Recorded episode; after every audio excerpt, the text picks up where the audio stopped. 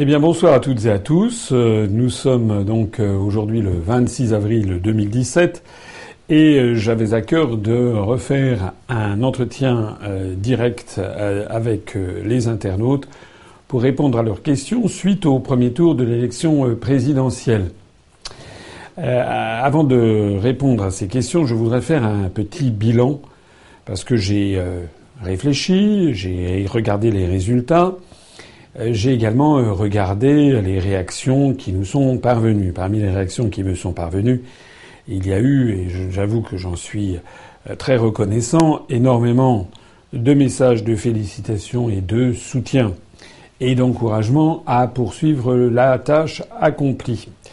Et puis il y a eu aussi, il faut le dire, quelques critiques, très peu nombreuses, mais quand même, d'un certain nombre d'internautes, d'adhérents, de sympathisants, qui parfois ont dit « Écoutez, c'est un échec cuisant, il faut vous remettre en cause, il faut remettre en cause la stratégie, il faut remettre en cause ci, il faut remettre en cause ça. Nous espérions faire beaucoup mieux, on a fait 0,92% des suffrages, tout ça est archi nul, etc. etc. » Alors, moi là-dedans, j'essaie toujours d'être très, très, très, très honnête et très transparent. Et si possible, le plus lucide possible. Comme je l'ai dit le soir même des résultats, où j'ai attendu que les résultats se stabilisent un petit peu pour prendre la parole, c'est un résultat qui est décevant, effectivement, parce que... Mais décevant par rapport à quoi, d'ailleurs? Décevant par rapport à l'attente qui avait été créée et par l'enthousiasme qu'il y avait, notamment... Dans les meetings que j'ai réalisés un petit peu partout, ici ou là, à travers la France, j'en profite pour saluer l'effort et le travail tout à fait exceptionnel qui a été accompli à la fois par l'équipe menée par notre régisseur Enguerrand et également par toutes les équipes locales. Donc effectivement, il y avait beaucoup de ferveur, beaucoup de monde dans tous ces meetings et effectivement, on s'était laissé aller collectivement à penser à un score tout à fait considérable. Pour être honnête, je n'avais jamais pensé personnellement faire un score à deux chiffres comme certains le pensaient. Mais c'est vrai que, je l'avais dit autour de mes proches, j'espérais faire quelque chose du style 2 ou 3%. C'eût été un score tout à fait remarquable. Pourquoi un score remarquable ? Parce que je connais l'inertie des comportements électoraux. Ça, c'est la première chose. Les comportements électoraux, en général, ont une très grande inertie. Alors effectivement, le score de 0,92% a été une douche froide pour un certain nombre d'entre nous, disons pour tout le monde, tout particulièrement pour ceux qui espéraient des scores considérables. À bien y regarder de près, je suis d'accord qu'il s'agit d'un score décevant. Je ne suis en revanche pas du tout, mais alors pas du tout d'accord avec ceux qui disent que ce serait un échec cuisant.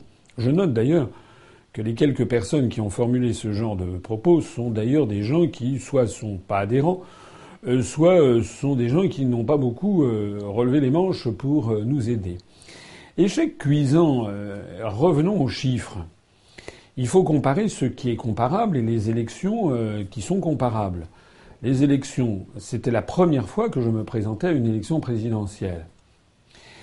En 2012, j'avais donc fait 0 voix. Là, j'ai rassemblé plus de 332 000 suffrages. On est passé donc de 0 à 332 000 suffrages. Au passage, nous n'avions jamais fait un score aussi important, toutes élections confondues au niveau national. Je rappelle qu'aux élections régionales de 2015, qui était le plus gros score que nous avions fait, on avait rassemblé 189 000 suffrages. Il y a donc eu une augmentation de 75%, excusez du peu, du nombre de suffrages entre les régionales 2015 et la présidentielle. Mais je voudrais aussi revenir sur l'évolution des autres candidats. J'ai ici un tableau que je vais vous lire parce que je crois que c'est important de l'avoir à l'esprit. En 2007, le candidat de l'UMP, Nicolas Sarkozy, avait rassemblé 11 448 000 suffrages. En 2012, il avait rassemblé, on parle du premier tour toujours, 9 753 000, c'est-à-dire qu'il avait perdu 14% des voix. Et en 2017, le candidat des Républicains, M. Fillon, a rassemblé 7 200 000 suffrages, c'est-à-dire une baisse de 26% par rapport à 2012. Et si l'on compare le résultat de M. Fillon au premier tour de 2017 avec le résultat de M. Sarkozy au premier tour de 2007, on s'aperçoit qu'en l'espace de 10 ans, au premier tour, le candidat de l'UMP devenu Les Républicains a perdu 37% des suffrages. Il a perdu 4 200 000 suffrages. Alors ça, si ça, c'est pas un échec cuisant, qu'est-ce que c'est ? Maintenant, le candidat du Parti socialiste. En 2007, Madame Ségolène Royal avait rassemblé 9 500 000 suffrages. En 2000, au premier tour, en 2012, M. Hollande, candidat du PS, au premier tour, avait rassemblé 10 272 000 suffrages, c'est-à-dire une hausse de 8,1% par rapport à 2007.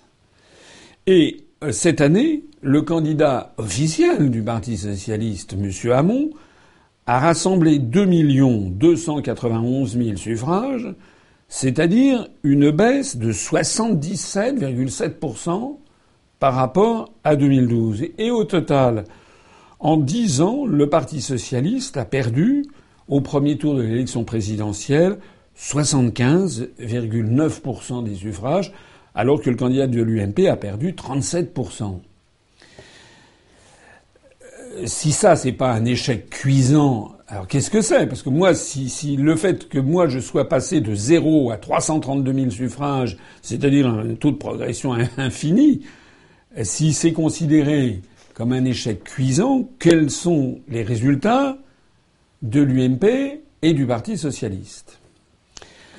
On continue. EELV, en 2007, le candidat avait obtenu au premier tour 576 666 suffrages.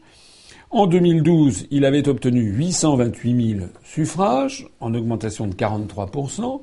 En 2017, il a obtenu 0, parce qu'il a été incapable de présenter un candidat.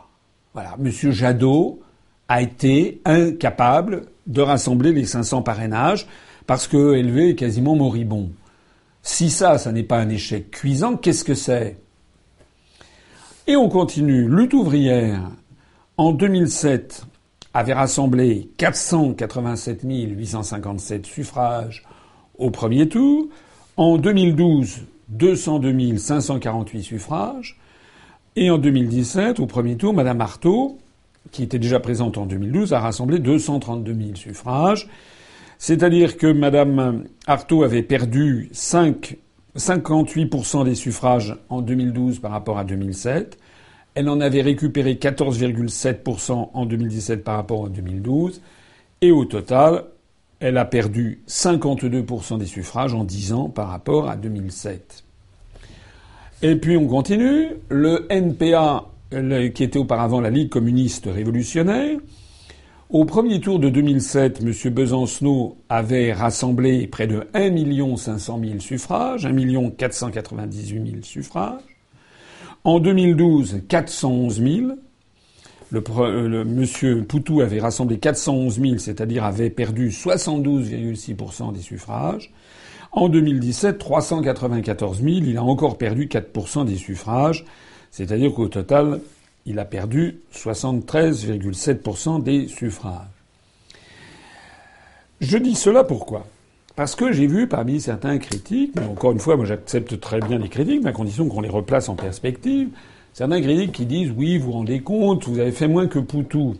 Oui, certes, mais M. Poutou et le NPA, ça fait des décennies qu'ils sont... La Ligue communiste révolutionnaire a été présente aux élections présidentielles depuis fort longtemps. Et ils sont en plein déclin. C'est même une débandade. Et au passage, je note d'ailleurs que les coups d'éclat, le buzz que M. Poutou a fait lors du fameux débat n'a servi strictement absolument pas à enrayer son déclin. Je le dis parce que on va réfléchir ensemble aux modalités de qu'est-ce que l'on peut faire pour faire mieux. Parce que certains disent vous devriez faire le buzz, il aurait fallu engueuler les gens, il aurait fallu, comment dirais-je, entrer dans le chou des journalistes, etc. Du moins, certains le disent. Moi, j'ai beaucoup d'autres personnes, y compris, je ne suis pas tout seul, je suis entouré de personnes, d'adhérents de l'UPR qui travaillent dans des services de communication et qui m'ont tous conseillé, au contraire, d'adopter l'attitude que j'ai eue, qui est une attitude d'amabilité, de sourire, de sang-froid face aux gens et de ne pas me mettre en colère. Alors je sais bien que certains peuvent critiquer ça, aimeraient parfois faire du rentre-dedans, mais en matière de communication, sans se mettre en colère, entrer, faire preuve d'agressivité vis-à-vis des journalistes qui vous questionnent, au bout du compte, d'après la grande majorité des conseillers en communication, n'est pas quelque chose qui rapporte des suffrages. D'ailleurs, on voit que Madame Arthaud et bien davantage encore Monsieur Poutou, qui ont été extrêmement agressifs dans certains de leurs entretiens, eh bien, ça ne les a pas, comment dirais-je, servi. Parmi les critiques que j'ai vues, il y a aussi d'autres critiques qui me disent il aurait fallu être plus concret. Comme si j'avais pas été concret. Je rappelle quand même qu'à tous les meetings, dans le programme, sur la profession de foi, et à de nombreux entretiens télévisés et radiophoniques, encore une fois dans le dernier cas, sur France 2, où j'ai été... Pendant les 15 minutes, j'ai été le seul candidat à entrer dans des détails techniques, des détails pratiques, de la vie pratique. Je crois avoir été le seul, pendant les 15 minutes qui m'avaient été allouées, à parler, par exemple, d'agriculture biologique, de soutien à la permaculture, de porter le SMIC à 1 350 € par mois. J'ai été le seul, lors des 2 minutes 30 finales, à rappeler que je souhaitais établir le référendum d'initiative populaire, la révocation par l'intermédiaire du vote blanc reconnu de plein exercice. J'ai même expliqué en quoi ça consistait. Si ça, ce ne sont pas des détails concrets, qu'est-ce que c'est ? J'ai vu quelqu'un qui m'a dit, parmi les critiques que j'ai reçues, voilà, il fallait être plus concret, il fallait parler des... Quelqu'un sur la page Facebook, d'ailleurs, qui dit « Vous auriez dû vous prononcer pour la légalisation du cannabis ». Mais... D'autres, j'aurais dû parler des perturbateurs endocriniens. J'ai fait remarquer sur la légalisation du cannabis, quand j'ai été interrogé là-dessus, premièrement, que ça n'était pas une question du niveau de l'élection présidentielle, et j'y tiens. Deuxièmement, que si les Français souhaitaient que cette question leur fût posée, il ne leur appartenait qu'à déposer 500 000 signatures en mairie, puisque je proposais de créer le référendum d'initiative populaire, afin de vérifier s'il y avait une majorité des Français qui étaient d'accord. D'ailleurs, je signale que M. Hamon, qui a été l'ardent partisan, il avait commencé sa campagne en annonçant qu'il ferait légaliser le cannabis. Il a parlé des perturbateurs endocriniens, il en a longuement parlé. Et il a parlé du revenu universel. C'était des choses extrêmement concrètes. Tout ça ne l'a pas empêché de connaître la pire bérésina que le Parti socialiste ait jamais connue. C'est pour ça que je demande à tous ceux qui sont là et qui font des critiques, mais encore une fois, je comprends que la déception puisse se muter en critique. Encore faut-il faire des critiques justes et comparatives et voir ce qui a marché. Qu'est-ce qui a marché, en définitive ? Je suis désolé de le signaler, mais on revient toujours aux fondamentaux.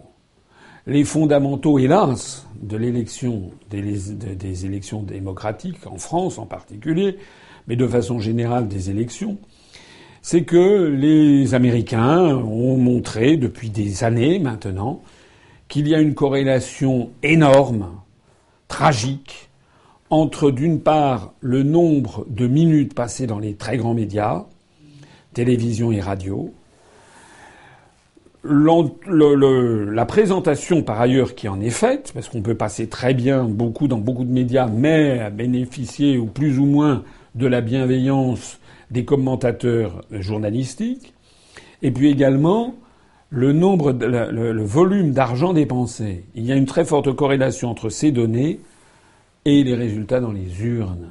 Voilà la réalité. Et si M. Macron est arrivé avec le score que l'on a vu, ça n'est pas parce qu'il avait un programme extraordinaire. Il avait un programme, tout le monde rigolait sur le flou de son programme. En termes de mesures concrètes, par exemple, c'était extraordinairement nul. En réalité, si M. Macron a le résultat qu'il a eu, c'est tout simplement parce qu'il a bénéficié d'un matraquage dans les médias, et pas au cours des 15 derniers jours. Au cours de un an, pendant un an, on n'a entendu parler que de Macron. Et avec des termes louangeurs présentés comme si c'était quelqu'un d'extraordinaire, etc., etc. Bon. Madame Le Pen, Monsieur Fillon et Monsieur Mélenchon ont bénéficié également d'une couverture médiatique considérable, moindre que celle de Monsieur Macron. Mais Madame Le Pen, rappelez-vous, dans les années 2015-2016, c'était... Il avait même fallu, d'ailleurs, que les partis... que les Républicains et que le Parti socialiste protestassent contre la couverture qui avait été donnée à Madame Le Pen, qui était invitée à l'émission des Paroles et des Zincs pour la 4e ou 5e fois, ce qui était du jamais vu. Donc en réalité, hélas, et ça j'y peux rien, c'est qu'il y a une corrélation entre la connaissance médiatique et la couverture médiatique. Pour ce qui me concerne, je rappelle que le mouvement politique que j'ai créé depuis 10 ans, nous avons été blacklistés. J'ai été blacklisté à 99,9%, disons, pendant 9 ans, 11 mois et 15 jours. Quand mon nom a été annoncé par le Conseil constitutionnel, on a vu un déluge de commentateurs sur le thème « Qu'est-ce que c'est que cet Olibrius ? C'est un scandale, les 500 parrainages ne fonctionnent pas ». Ensuite, on a été pendant la période d'équité. Avant, c'était l'égalité. Pendant la période d'équité, ce qui est une inéquité complète d'ailleurs, pendant cette période d'équité, j'ai bénéficié de 0,9% du temps de parole. Nous, on avait le nez sur le guidon et donc on répercutait sur la page Facebook mes passages médias. Mais il faut bien comprendre que pour le très grand public, ils ont vu quelqu'un annoncer dans la liste. Ils ne savaient pas du tout qui c'était. J'étais la seule personnalité totalement inconnue. Toutes les autres étaient connues. Même Jean Lassalle, qui avait fait son tour de France, qui avait fait une grève de la faim, qui avait été vice-président du Modem auprès de Bayrou, etc., était quelqu'un de très connu nationalement. Même M. Cheminade était également connu. C'était sa 3e campagne présidentielle. Moi, j'étais totalement inconnu. Et j'ai eu droit, pendant la période d'équité, à 0,9% du temps de parole. Ça s'est amélioré pendant la période d'égalité. Mais enfin, je m'adresse ici à l'intelligence, comme d'habitude, de mes interlocuteurs. Comment peut-on imaginer qu'il y ait pu avoir des millions de Français qui, en me découvrant, et en découvrant les analyses totalement nouvelles, choquantes pour beaucoup, d'un seul coup, en l'espace de 15 jours, se serait dit « c'est ce monsieur qu'il nous faut, je vais voter pour lui ». Non. Ces choses sont plus compliquées. Vous le savez d'ailleurs, parmi vous, je parle ici à des gens qui ont adhéré à l'UPR, il leur a fallu souvent 3 mois, 6 mois, 1 an, 2 ans, 3 ans, 5 ans parfois, avant d'adhérer, tellement ce que je dis est novateur, tellement ça choque ce qu'ils pensaient et ce qu'ils croyaient savoir. Voilà la réalité de la situation. Donc, il faut bien comprendre que je n'étais pas du tout dans les mêmes conditions, par exemple, que M. Poutou, que M. Lassalle, ou que, a fortiori, que les candidats qui étaient par ailleurs présentés comme étant des grands candidats. Le simple fait que l'on est présenté comme étant des grands candidats, 4 personnalités, qui était, et puis une 5e, à la limite, M. Dupont-Aignan, dont je rappelle M. Dupont-Aignan qu'il a eu droit à 4 à 5% du temps de parole, quand moi j'avais 0,9%, et qu'il était déjà connu nationalement pour avoir fait une campagne présidentielle. Vous avez vu d'ailleurs, au passage, il a connu un score qui est bien, il a eu un beau score, mais ça n'est jamais que 4,7%, c'est en dessous des 5% qui lui auraient permis d'avoir un remboursement de tous ses frais de campagne.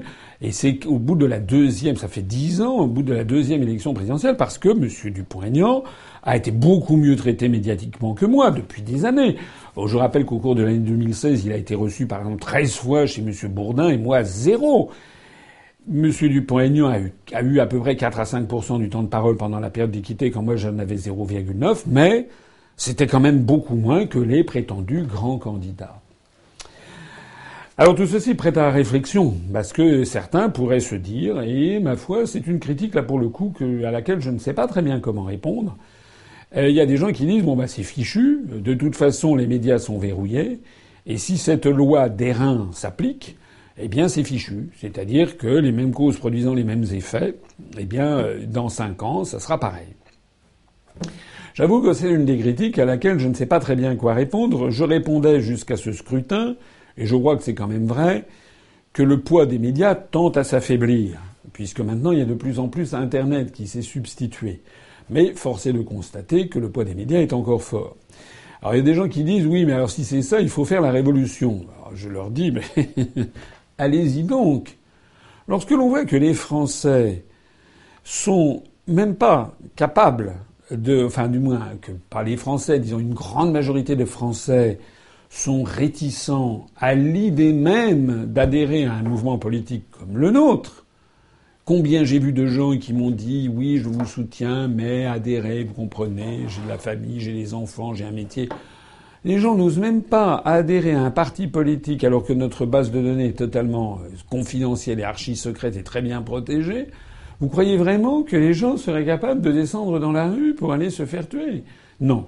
Ça n'est pas vrai, malheureusement. Je ne crois pas à cette hypothèse du grand soir. Voilà. Alors qu'est-ce qui nous reste dans ces conditions ? Ben, ce qui nous reste, c'est soit on abandonne tout, voilà, on termine, on dit ben voilà, c'est fini, on est battu. Soit on poursuit, et on fait quoi ? Ben on fait ce que je fais. Il n'y a pas d'autre solution que de faire ce que je fais depuis 10 ans, avec ténacité, avec opiniâtreté. Parce que les résultats que j'ai obtenus ne sont pas aussi mauvais que certains le croient. Je suis désolé, mais passer de 0 à 332 000 suffrages en une seule fois pour un parti politique qui dit des choses totalement différentes de tout le reste, qui brise le tabou suprême, qui est de dire qu'il faut sortir de l'Union européenne et de l'euro. Je rappelle quand même que j'étais, et je suis toujours, le candidat du Frexit, que les autres candidats n'ont justement pas eu le courage de présenter les analyses aux gens, d'expliquer pourquoi il fallait sortir de l'Union européenne. Madame Le Pen et M. Mélenchon et M. Dupont-Aignan ont constamment noyé le poisson. M. Mélenchon n'a pas fait campagne contre l'Europe. C'est pas vrai. Il a, ici ou là, attaqué l'Europe. Mais sa campagne essentielle, c'était prendre la parole au peuple, et c'était sur la 6e République. D'ailleurs, c'est quelque chose que je regrette un petit peu de ne pas avoir suffisamment attaqué, ce projet de 6e République. Dieu nous en préserve. Parce que la 6e République de M. Mélenchon parle d'un constat qui est faux, qui est que nous serions dans une monarchie républicaine et que le président de la République aurait tout pouvoir. C'est le contraire qui est vrai. Le président de la République a été dépouillé de la quasi-totalité de ses pouvoirs au profit de la Commission européenne, de la Banque centrale européenne et de l'OTAN. Ce que M. Mélenchon n'a jamais dit de cette façon. Il a toujours dit, au contraire, qu'il fallait appuyer, qu'il fallait donner de la voix.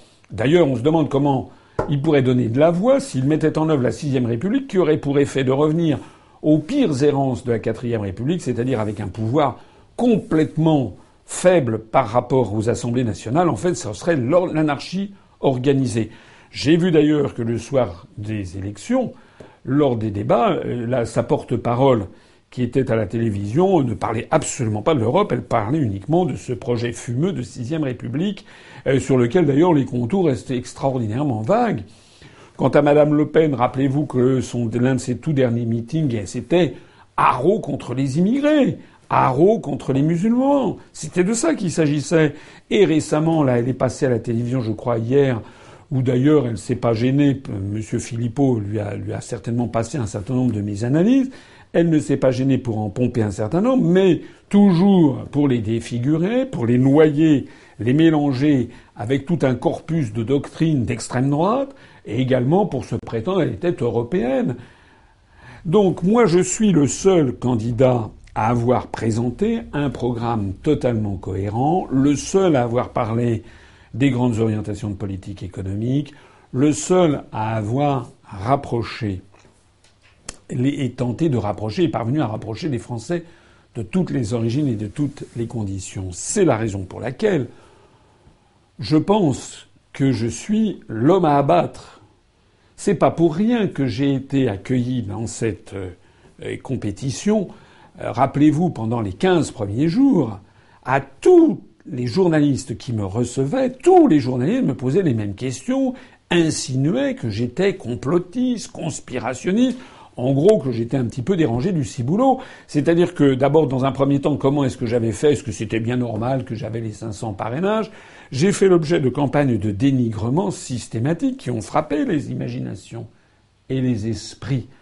Et évidemment, petit à petit, comme les journalistes ont découvert que j'avais du répondant, progressivement, ils ont découvert, ils sont allés se renseigner, ils ont découvert que je n'étais pas du tout l'homme qu'ils avaient imaginé, que le programme que j'avais était extrêmement précis, extrêmement rassembleur, parfaitement républicain, qu'il projetait la France dans l'avenir du XXIe siècle et du troisième millénaire, qu'il voulait sortir de l'Union européenne et de l'euro pour ouvrir la France sur l'universel, qu'il voulait rétablir la France, qu'il voulait sortir de l'Union européenne et de l'euro pour rendre aux Français leur démocratie, pour protéger leur agriculture, l'industrie, etc., etc. Et d'un seul coup, ils ont découvert qu'en fait, c'était pas du tout ce qu'ils avaient pensé. Mais entre-temps, le mal avait été fait. Le mal avait été fait, le bien aussi. Parce que il faut bien quand même voir que nous avons eu énormément de témoignages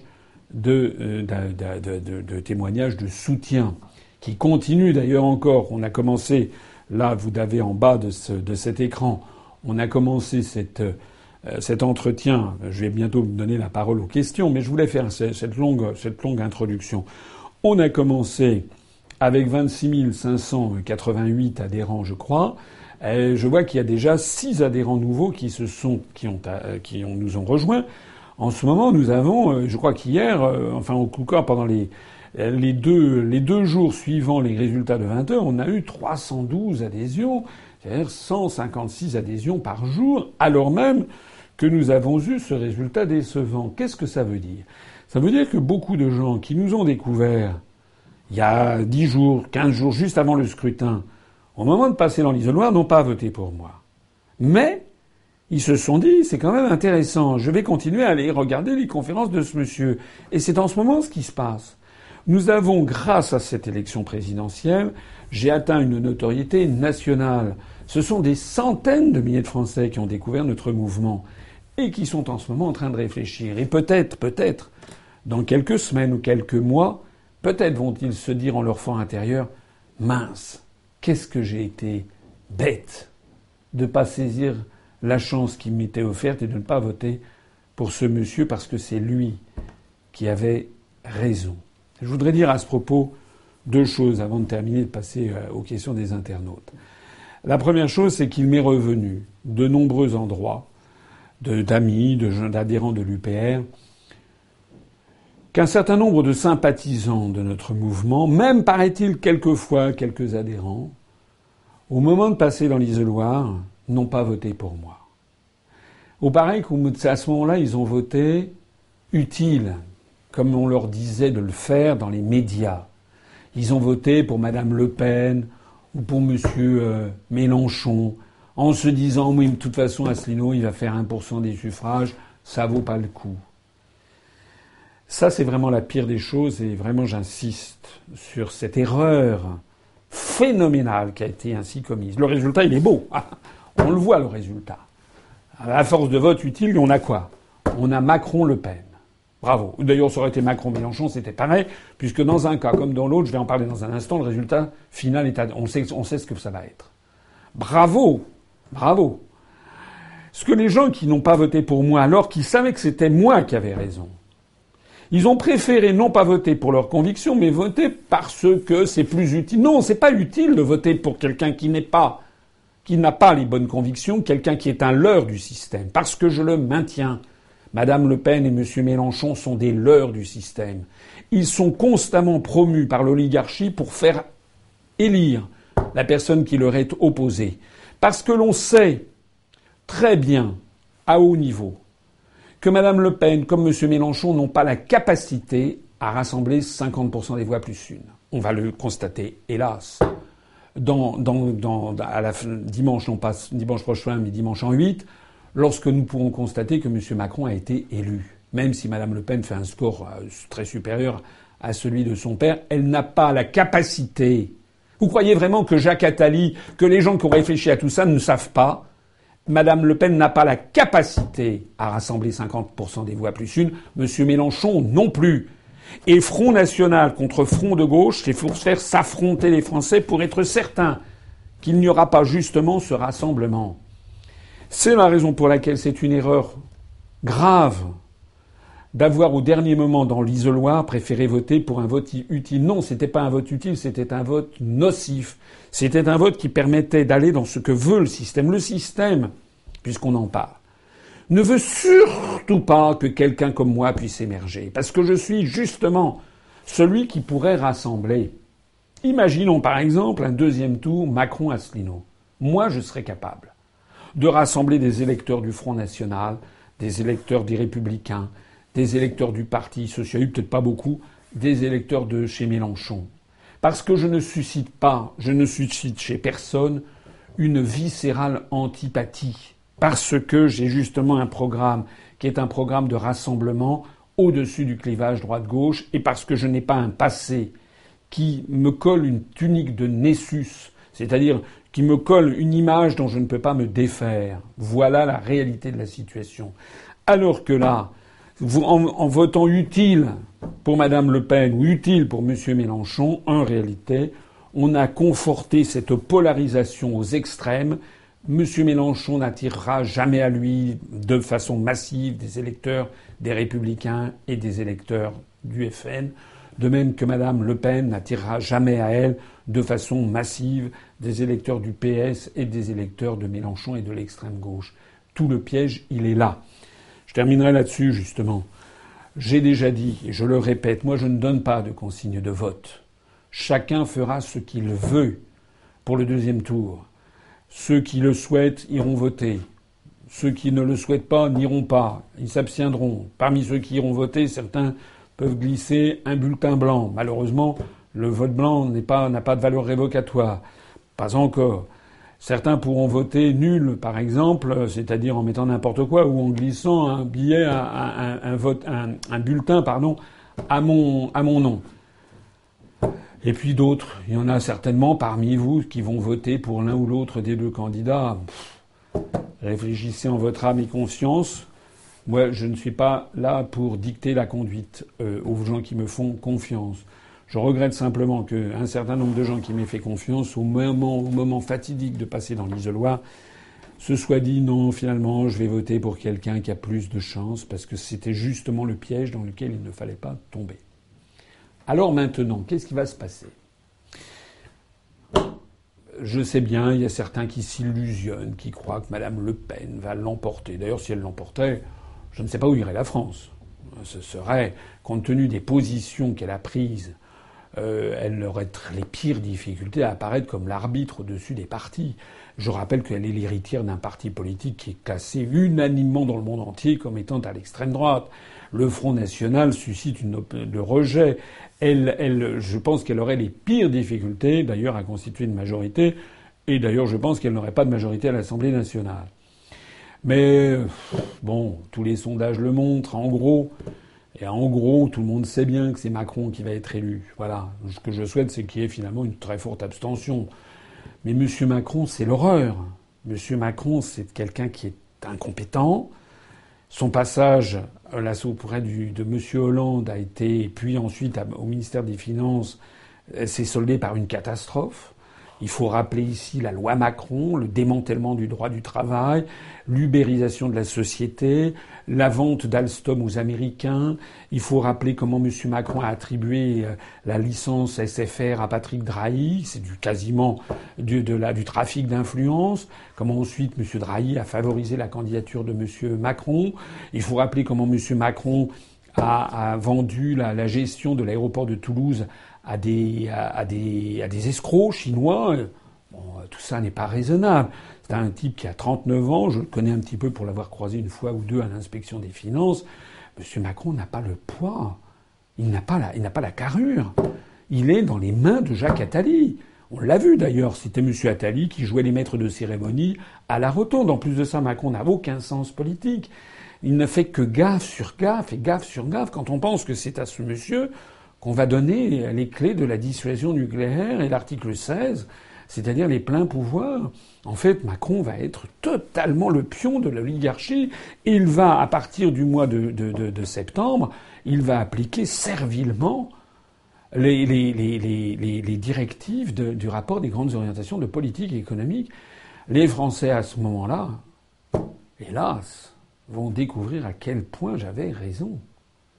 Entre-temps, la politique française aura été détruite, puisque je vois que maintenant tout le monde se rallie à Macron, du moins tout le monde, dans cette espèce de système quasi mafieux qui a gangrené la scène politique française.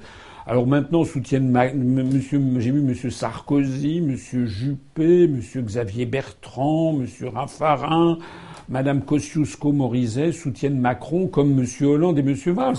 Le masque est tombé. En fait, le clivage droite-gauche n'existait plus. C'est ce que j'avais dit. En fait, entre Sarkozy et Hollande, entre Valls et Raffarin, il n'y a rien. Ce sont les mêmes personnes qui appliquent servilement les directives des traités européens, de la Commission européenne et les contraintes de la Banque centrale européenne. Voilà la réalité de la situation. Et ça va apparaître désormais de façon magistrale devant les Français. Les Français qui auront pu constater que Mme Le Pen aura été battue. Et naturellement, on aura des gens du Front National qui nous diront « c'est pour la prochaine fois la bonne ». J'ai là 59 ans, je vois ça depuis 74. Monsieur Le Pen a été candidat en 74 pour la première fois. Il avait d'ailleurs, soit dit en passant, à l'époque rassemblé 0,75% des suffrages, c'est-à-dire sensiblement moins que ce que j'ai rassemblé moi. Et puis ensuite, en 80, il n'avait pas eu les 500 parrainages, parce qu'entre-temps, il avait fallu passer de... Enfin, Valéry Giscard d'Estaing avait fait passer de 100 à 500 le nombre de parrainages nécessaires. Mais ensuite, M. Le Pen ou sa fille ont été constamment candidats depuis 1988. Cette fois-ci, c'est la 7e candidature qui va se solder comme les 6 précédentes. Et comme les 6 précédentes, pour la 7e fois, vous verrez, vous allez voir ce qui va se passer le soir du 2e tour. Eh bien, les partisans de Mme Le Pen diront « c'est pas cette fois-ci, mais ça sera la fois prochaine ». Ils nous l'avaient fait le coup en 2012, ils avaient fait le coup en 2007, ils avaient fait le coup en 2002, ils avaient fait le coup, etc., en 95. C'est désespérant. C'est désespérant tant que les Français n'auront pas compris que la clé de la libération nationale, c'est d'avoir un mouvement politique totalement nouveau qui rassemble les Français et qui permet aux Français de se rassembler sur ce programme de libération nationale en justement mettant de côté les extrêmes qui les entraînent vers deux impasses. C'est ce que j'ai essayé de faire en 2007. En 2017, pour la première fois, j'ai été candidat à l'élection présidentielle.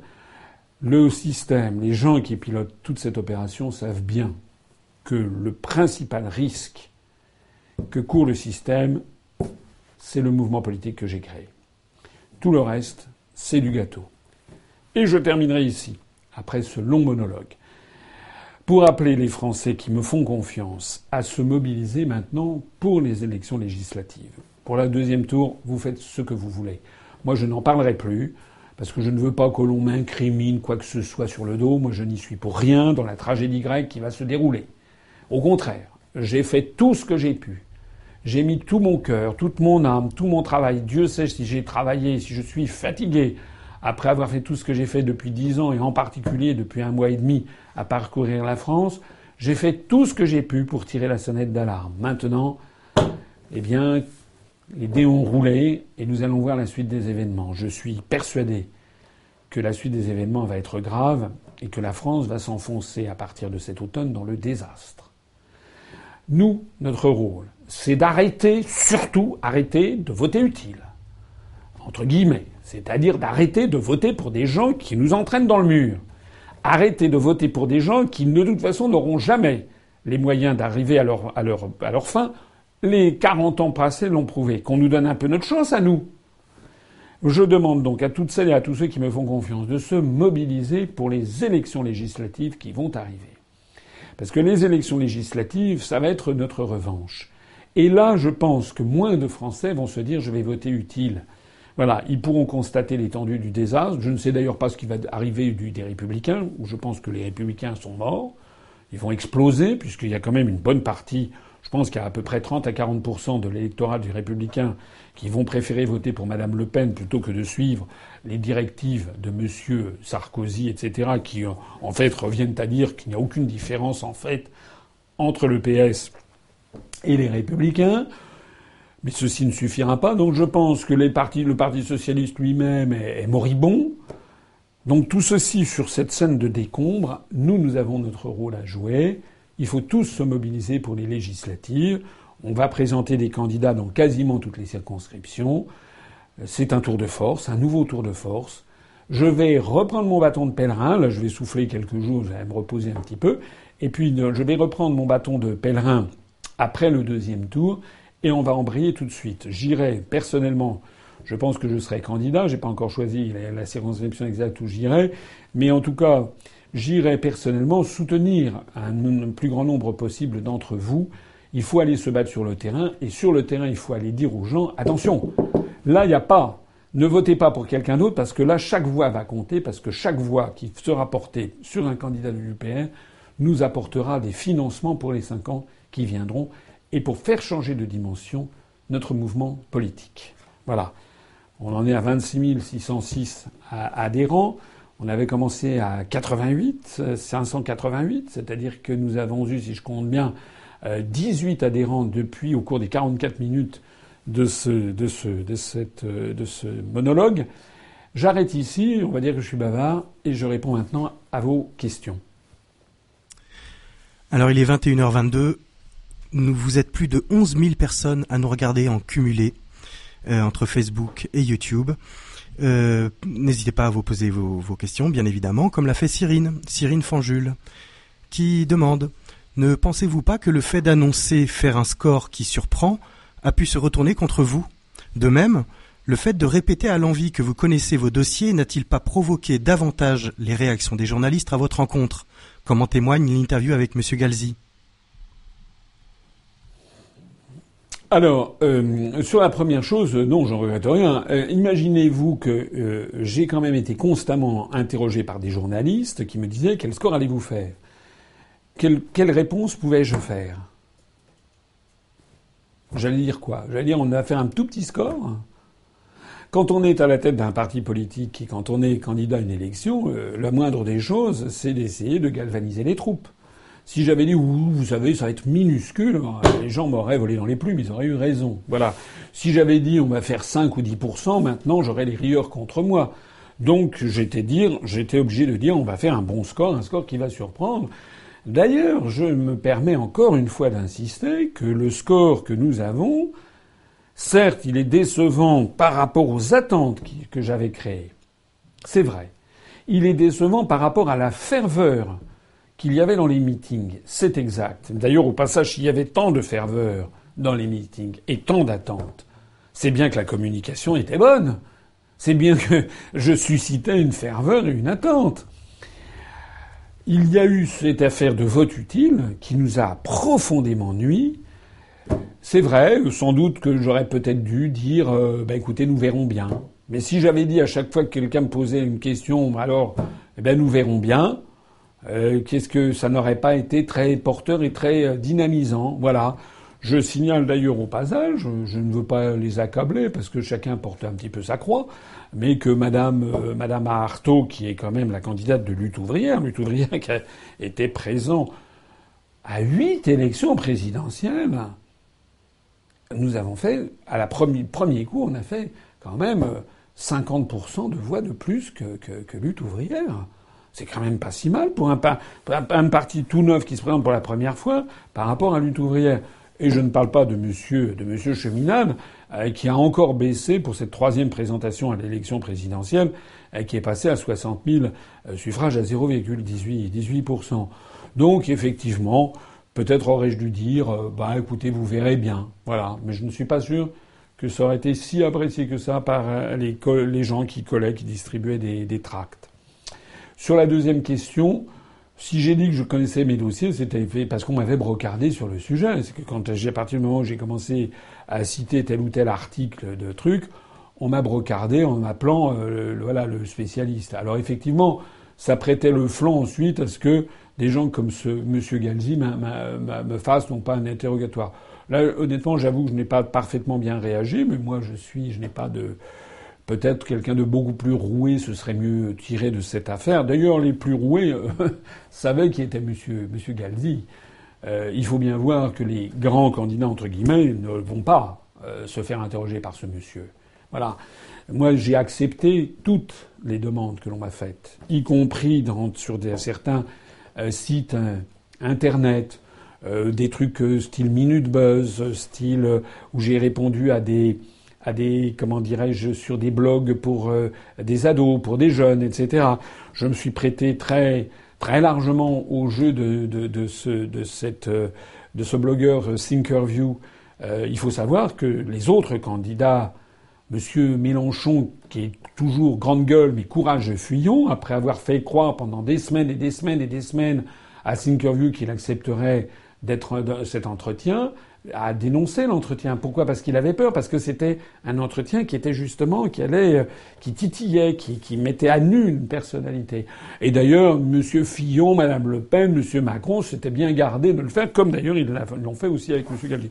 Donc peut-être en fait, c'est un petit peu de l'inexpérience. Et c'est vrai qu'il y a un certain nombre de journalistes maintenant dont je sais sur lesquels je sais à quoi m'en tenir et que j'éviterai une prochaine fois. Voilà, mais c'est très facile évidemment de faire ce genre de truc. Voilà. Vous savez, je crois que ça n'a pas beaucoup joué. Moi, ce que je vois surtout, c'est que j'ai beaucoup de retours de gens, y compris de gens qui n'ont pas voté pour moi, mais qui sont des amis ou des connaissances. J'en connais pas mal, qui m'ont dit écoutez, moi j'ai pas voté pour vous, mais vous avez acquis une notoriété considérable et puis vous avez apporté des choses au débat et vous connaissez vos dossiers, etc. Ben ça, c'est quand même quelque chose, je crois, très très important pour la suite. Question suivante de Alexandre Zogaib. Quelles seront, d'après vous, les conséquences d'un mandat Macron sur la souveraineté de la France ? Et merci pour votre engagement. Je comptais m'abstenir pour cette élection présidentielle, mais vous avez su me convaincre de voter au moins au premier tour. Alors malheureusement, merci pour ce message de soutien. Malheureusement, je suis vraiment inquiet pour notre pays. Monsieur Macron est une marionnette, sans aucune épaisseur, je l'ai dit tout à l'heure. Il est nul, mais même il n'est pas très intelligent, enfin, on l'a vu. C'est quelqu'un d'une fadeur, d'une absence de personnalité extraordinaire. C'est le pantin de l'oligarchie. On a vu comment, lorsque Donald Trump a envoyé des missiles sur la Syrie, violant le droit international, comment il a dit « je prends note », ce qui d'ailleurs est un discours de larbin. C'est un supérieur hiérarchique qui dit à ses inférieurs hiérarchiques « prenez note de ce que je vous dis ». Voilà. Moi, monsieur Macron, s'il est élu, et il va être élu, va poursuivre la politique de Hollande, en définitive, et celle de Sarkozy. Faut pas non plus en faire une montagne. Mais quand même, ils vont se poursuivre la même politique de total alignement sur les États-Unis d'Amérique. Ils vont, en matière intérieure, poursuivre la démolition du droit du travail. Je connais quelqu'un dans mon entourage un peu éloigné qui est avocat, qui a voté Macron. C'est dingue. Lorsque M. Macron va commencer à ubériser toutes les professions, comme je l'ai pas demandé, mais comme je l'ai dit, comme je l'ai indiqué en citant le rapport des grandes orientations de politique économique, ces gens vont protester. On va avoir des gens, des avocats, des huissiers qui vont descendre dans la rue. Mais ça sera quand même bien fait pour ceux qui ont voté pour Macron. Il y a un problème d'ailleurs à ce propos sur l'affaire des grandes orientations de politique économique, ce rapport. Je l'ai montré. Je ne pouvais pas faire plus. Même sur France 2, je l'ai déchiré. Ça a été remarqué. Mais le problème que j'ai constaté, c'est qu'il y a beaucoup de gens qui ne veulent pas savoir. On leur dit, ils disent « Ah oui, ça passe sur eux comme l'eau sur les plumes du canard. » Voilà. C'est exactement, malheureusement, c'est la situation tragique de notre pays. J'ai déjà conseillé, hein, si vous avez un petit peu de moment libre là, pendant le week-end du 1er mai ou pendant les grandes vacances, parce que ça nécessite quand même plusieurs jours, même plus 2 ou 3 semaines, si on lit lentement. Je conseille de lire ou de relire les mémoires de guerre de De Gaulle, en tout cas ce que vous pouvez lire en quelques heures. En 2 heures de temps, vous pouvez lire le 1er et le 2e chapitre des mémoires de guerre de De Gaulle, qui raconte ce qu'il constate, l'esprit de la France, en 1938, 39, 40. Le 1er chapitre s'appelle « La pente », le 2e chapitre s'appelle « La chute ». Et il explique comment, tout au long de ces années, il va tirer les sonnettes, il va voir des ministres, le président du Conseil qui le reçoit et dit « Mais regardez ce qui se passe, regardez ce que fait Adolf Hitler, il faut absolument procéder à un réarmement, il faut absolument qu'on ait une armée de métier avec des blindés, regardez ce qui se passe ». Et ça, c'est tout au long des années 37, 38, 39. Et il a affaire face à lui à des gens qui disent « Oh oui, vous savez, j'ai d'autres choses à faire », et qui en fait ne veulent pas regarder la réalité en face. Voilà. Le problème, il est là. Le problème de fond. Et le pire est que c'est souvent, pas toujours, je vais pas faire de généralité, mais c'est quelque chose qui n'a aucun rapport avec le niveau des études. Il y a beaucoup de CSP++, comme on dit, des gens qui sont très diplômés, qui ont fait de l'enseignement supérieur, qui sont des cadres supérieurs, des professions libérales, ne veulent pas savoir. Voilà. Certains ne comprennent pas, finalement, pourquoi j'en voudrais à l'Europe. Comme si c'était une espèce de lubie un petit peu déraisonnée, voilà. Quand on leur met, on dit « lisez ça », ils disent « Ah oui, très bien », puis non, ils ne le lisent pas, ils le mettent au panier. Qu'est-ce qu'on peut faire face à ça? Le problème qu'il y a, je connais hélas notre histoire nationale, c'est que ça a toujours été ce genre d'attitude en France, parce que les Français sont un peuple très attachant sous certains côtés, très irritant sous d'autres. Ce sont les champions de la critique tous azimuts. Mais c'est aussi un peuple qui est considéré assez largement, notamment par nos voisins allemands, comme un peuple prime-sautier et superficiel. Voilà. C'est-à-dire qui se contente des généralités, qui n'aime pas aller dans le fond des dossiers. Et c'est comme ça qu'on a assisté toujours à l'apparition des plus grands désastres nationaux. Pour répondre à cette question, donc, j'avoue que je crois que malheureusement on va assister au démantèlement du droit du travail, on va assister à la mise en pièces des professions réglementées, les artisans taxis, les commissaires, les commissaires aux comptes, les experts comptables, les huissiers, les avocats, les médecins, les pharmaciens. Ça a déjà commencé, ça va s'aggraver. On va assister à la poursuite de la privatisation de certains services publics. On va assister à la cession de pans entiers de notre patrimoine national à des fonds d'investissement étrangers, avec une particulière dilection pour les États-Unis probablement. On va assister à une diminution du SMIC, ou du moins une non-réévaluation du SMIC. On va assister, je le crains, à la poursuite du démembrement de l'unité nationale. M. Macron, dans son programme, ça n'a pas été suffisamment remarqué, avait dit qu'il allait diminuer de 25% le nombre des départements. Je crains donc qu'il ne favorise l'apparition de régions, c'est-à-dire clés en main pour le démembrement de la République, dans le cadre des euro-régions. Voilà. Maintenant, on va assister aussi, à contrario, à la montée de la violence, la montée de manifestations. Et je pense que si on va dans cette direction, je pense que avant la fin de l'année, la France sera dans un état, dans une situation catastrophique. Parce que ce qu'il faut bien voir, c'est que M. Macron, il a obtenu 23% des suffrages au premier tour. C'est beaucoup, c'est vrai, mais c'est pas énorme. Il a obtenu ça de façon totalement artificielle. C'est comme quelqu'un qui, par exemple, fait de la gonflette dans une salle de sport et prend des anabolisants ou je sais pas quoi. Donc il devient comme une nageuse est-allemande de la grande époque, comme ça, avec des biceps. Et en fait, dès qu'on arrête, le truc se redégonfle.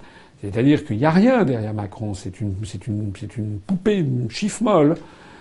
Donc il n'a pas l'habitude, l'expérience, la rouerie de quelqu'un comme Sarkozy ou comme Hollande. Donc il va être, je pense, à pas savoir ce qu'il va faire, ce qu'il va dire. Je pense que les Français l'ont senti. 23% des suffrages, compte tenu de la promotion phénoménale dont il a bénéficié pendant un an, n'est pas beaucoup. D'ailleurs, si on y intègre l'abstention, ça fait que jamais 18% des Français qui ont voté pour lui. Et là-dedans, ça veut dire que plus de 80% des Français n'en veulent pas. Et que parmi ceux qui ont voté pour lui, ce sont des gens qui l'ont fait de façon un petit peu évaporée, comme ça, parce qu'ils ont regardé, ah oui, tiens, il est nouveau, il est beau gosse, et c'est ça, et donc ils ont voté pour lui. Mais qu'est-ce que ça va refaire ensuite? Et là, s'il est élu, il va être élu par une coalition de gens qui se haïssent. Enfin, c'est peu dire qu'on se hait entre Hollande, Valls, Sarkozy, Fillon, Alain Madelin, Robert. Dingue, Dominique de Villepin, enfin tout ce petit monde qui grenouille avec Jean-Yves Le Drian, Ségolène Royal, tout ce petit monde qui grenouille derrière cet individu qui a 39 ans. Moi, je pense que vraiment, on risque d'avoir des manifestations, de la violence, et que la France risque vraiment de foncer dans le désastre. Voilà la seule. Je suis désolé de dire ça. Hein. J'aimerais pouvoir dire des choses plus agréables. Mais franchement, je ne vois, comme on dit maintenant, je ne le sens pas à la suite des événements. Question suivante de Bader49. Bonsoir. Comptez-vous écrire un livre pour mieux diffuser les analyses de l'UPR? Alors ça, c'est une question, c'est un peu un serpent de mer. Dans l'immédiat, là, je vais prendre quelques jours de congé. Ensuite, donc, je pense qu'on ne fera peut-être pas d'ailleurs de direct mercredi prochain, mais peut-être le lundi suivant le deuxième tour. Et puis je préfère rester assez silencieux finalement là-dedans. J'ai pas envie que, si peu que ce soit, on me reproche tel ou tel truc. Donc je vais rester silencieux, comme un spectateur qui assiste à une pièce d'Eschyle, voilà, ou de Sophocle, et qui assiste à la tragédie grecque. Donc ensuite, je vais me mobiliser pour les élections législatives. Et là, vraiment, on a vraiment du travail à faire. Et je pense, j'espère, qu'il y aura moins de votes utiles et plus de mobilisation de nos adhérents et sympathisants. Puis entre-temps, pendant les jours qui se passent en ce moment, si on a tellement d'adhérents, regardez, je vois qu'on est à 26 626. On a commencé à 26 588. Ça veut dire qu'on est déjà à 38 adhérents supplémentaires qui nous ont rejoints. Rien qu'au cours de l'heure qui vient de s'écouler, s'il y a tellement de gens qui nous rejoignent, c'est qu'il y a beaucoup de gens qui continuent, je l'ai dit tout à l'heure, à découvrir mes analyses. Et malheureusement, tout ce que j'ai pu dire depuis 10 ans se révèle à livre ouvert devant la situation. Et puis après les élections législatives, je vais peut-être consacrer en effet une partie des vacances des vacances d'été pour rédiger un livre. Je pense que ça serait une bonne chose. J'ai beaucoup de choses à dire. Ça me permettra d'ailleurs peut-être d'y insérer des éléments de réflexion sur la campagne que j'ai vécue. Je pense que ça serait effectivement une très très bonne chose. J'aimerais aussi en profiter, si j'ai le temps, pour aller faire un voyage très lointain, pour aller voir nos compatriotes qui sont dans des pays lointains à l'étranger, à Singapour, en Australie, où il y a beaucoup d'adhérents qui sont extrêmement actifs, et puis aussi en Nouvelle-Calédonie, en Polynésie. Et j'en profite pour dire qu'on a fait des scores. Par exemple, en Nouvelle-Calédonie, on a fait un très très bon score. Et en ce moment, en Calédonie, on a eu énormément de nouveaux adhérents. Donc ça, j'ai essayé, si possible, cet été d'y passer et de faire un tour. Voilà. Mais je retiens bien cette idée. Et je l'ai tellement promis, il va bien falloir que je le fasse, de faire un ouvrage. Voilà. Question de Christophe Bertrand. Bonsoir, Monsieur le Président. Pourquoi l'UPR dit que le Parlement européen est non élu? Non, j'ai jamais dit.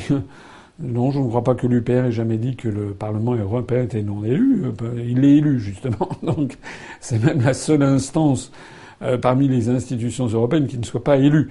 Ce que j'ai dit, en tout cas moi, pour ce qui me concerne, je ne sais pas, peut-être certains porte-parole ou certains adhérents ont pu parfois faire un petit peu de... se sont peut-être trompés ou ont fait de l'amalgame. Ce que j'ai dit, moi, c'est que le vrai exécutif et le vrai législatif de l'Union européenne, c'est la Commission européenne. C'est d'ailleurs un monstre hybride qui ferait se dresser les cheveux sur la tête de feu Montesquieu.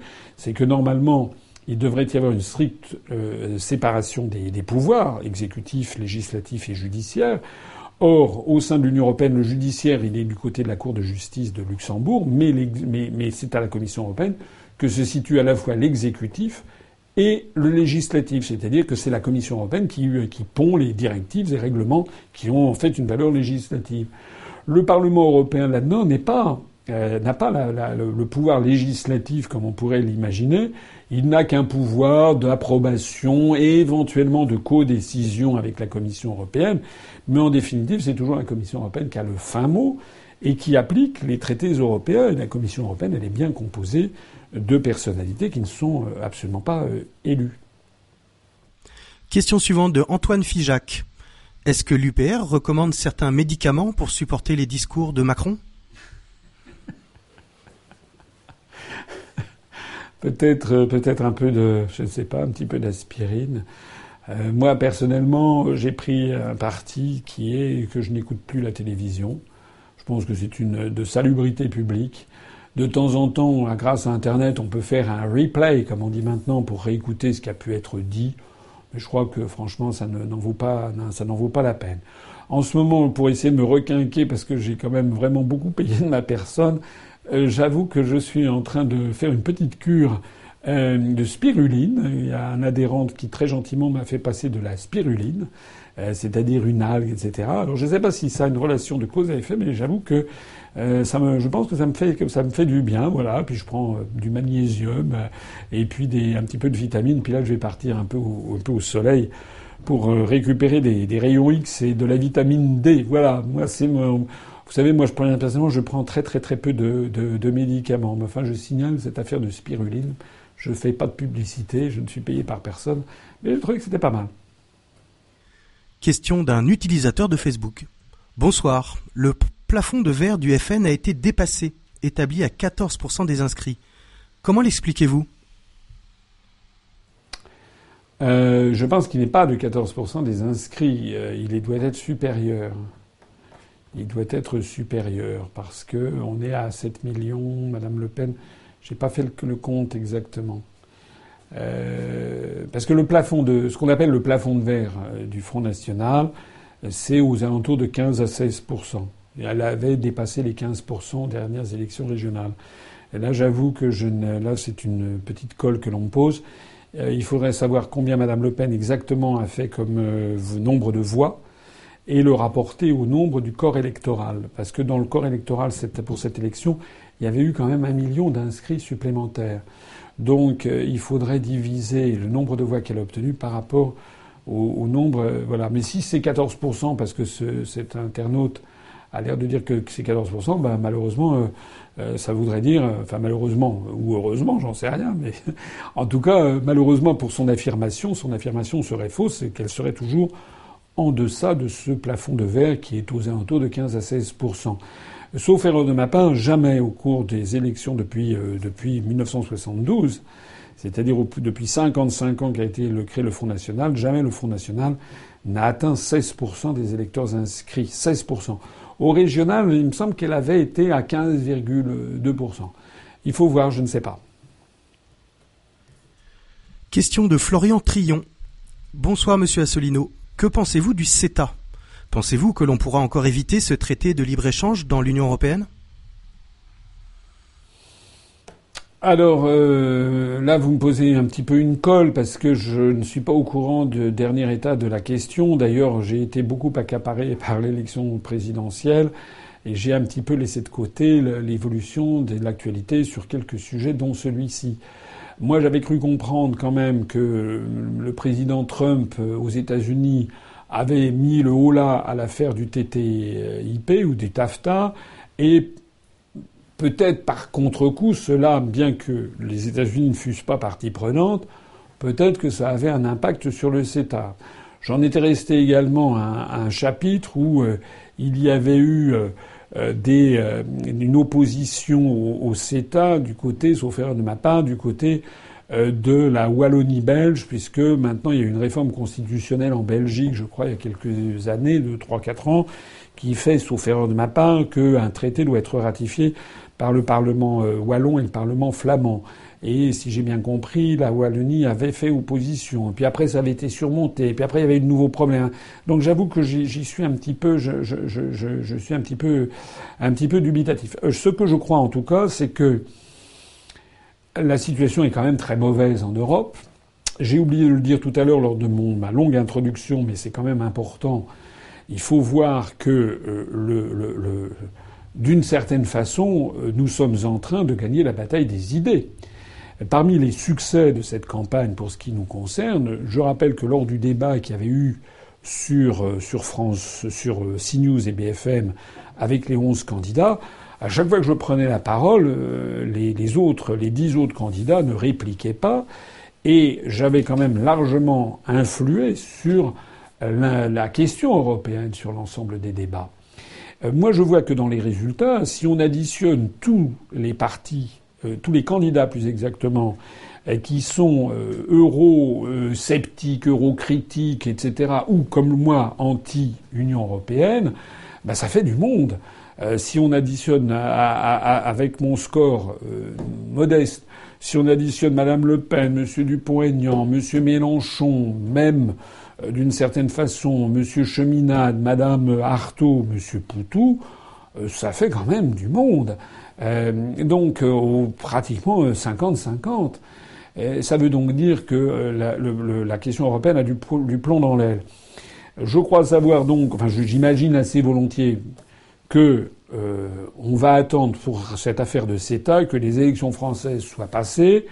On a vu d'ailleurs comment les cénacles européens et les banques et les bourses, Wall Street ou la bourse de Paris, les bourses européennes ont salué le premier tour en se disant « Bon, ça y est, les Français sont tombés dans le piège, on leur a fourgué Macron, donc c'est bon, on va continuer ». Mais c'est une victoire à la Pyrrhus, comme on dit, c'est-à-dire une victoire qui est très amère et qui promet de sanglantes défaites qui sont à l'horizon, que l'on voit bien poindre. Mais il va y avoir ensuite les élections en Allemagne qui vont avoir lieu dans quelques mois et où Madame Merkel, son siège est sur un siège éjectable. Elle est sur un siège éjectable. Et puis ensuite les élections italiennes qui auront lieu en 2018. Donc à mon avis, j'ai l'impression que cette affaire de CETA, qui est quand même une espèce de chiffon rouge, comme d'ailleurs l'était le TAFTA, va à mon avis être un petit peu mis en veilleuse jusqu'au début de l'année prochaine, jusqu'en 2018. Ça n'est que mon avis. Encore une fois, j'ai pas lu de choses très très récentes sur la question. Question de Informatimago.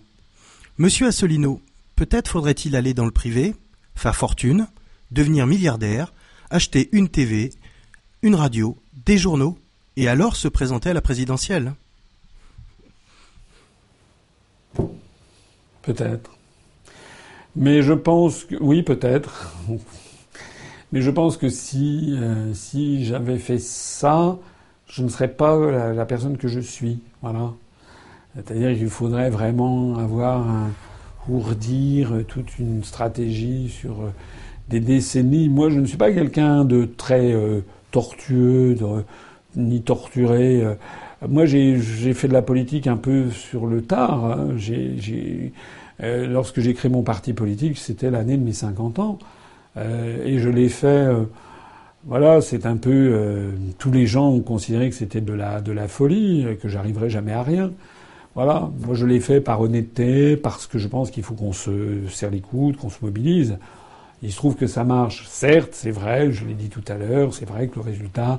Beaucoup de gens, à commencer par moi, nous aurions préféré que le résultat fût plus convaincant dès le début. Mais encore une fois, c'est une longue marche hein, que d'arriver au pouvoir. Le simple fait que nous ayons pu participer à l'élection présidentielle en soi est quelque chose. Il y a quand même énormément de gens qui s'y sont pas présentés. Et je rappelle aussi que nous avons fait ça avec vraiment très très peu de moyens. J'en profite pour saluer ici le travail remarquable fait par l'équipe de campagne. Nous avons au total, on va avoir dépensé un budget de l'ordre de 800... On a dépassé les 800 000 €, il faut le reconnaître, parce qu'on a fait des meetings qui étaient très très réussis, mais ça coûte cher. Les salles coûtent parfois très cher. Les 10 ans de l'UPR ont coûté quand même une fortune. Beaucoup, beaucoup, beaucoup moins cher cependant que ce que dépensent les grands partis politiques aux mêmes endroits, mais ça nous a coûté très cher dans notre budget. Donc on doit être plus près du $1 000 000 dépensés pour la campagne. Je rappelle que les autres dépensent beaucoup plus. Monsieur Mélenchon a fait un prêt de $8 millions. Monsieur Macron, pardon, a budgété, je crois, $17 millions. Les autres candidats ont une vingtaine de millions d'euros. Donc nous, c'est le petit poussin. Bon, il y a plus petit que nous. Je crois que Lutte ouvrière et Cheminade ont dépensé nettement moins, mais nous, ça reste modeste. On va d'ailleurs être remboursé, je pense, si tout va bien, si les comptes sont validés par la Commission nationale des comptes de campagne et des financements des partis politiques. On devrait être remboursé d'environ €800 000. Restera €200 000. Mais je rappelle plus exactement que j'ai lancé une collecte le 12 décembre dernier et que l'on a bientôt collecté €1 500 000, ce qui est quand même très considérable. Ce qui va nous permettre, d'abord, ce qui nous a permis de financer toutes ces salles en attendant d'être remboursé jusqu'à €800 000. Le reste, comme je n'ai pas atteint 5%, le reste est pour nous. Donc payé par la générosité des gens qui me font confiance.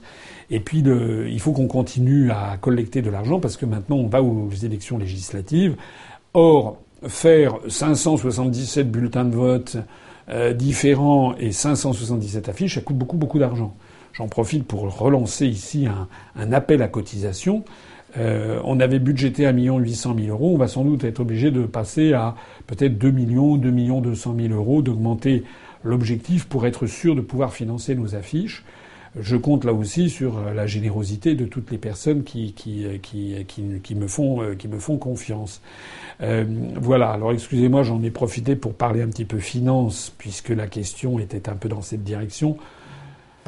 Je ne suis pas quelqu'un de tortueux. Moi, je suis quelqu'un d'assez droit et assez sain.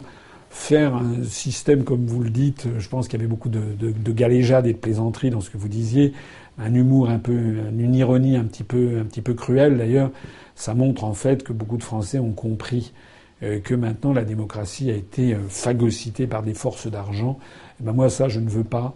Je veux, et vraiment c'est un des points essentiels de mon combat politique, je veux que les Français récupèrent une démocratie digne de ce nom. Question de Laga Chess. Citez-nous quelques noms d'économistes qui valident votre thèse concernant l'explosion de l'euro. Merci d'avance de votre réponse.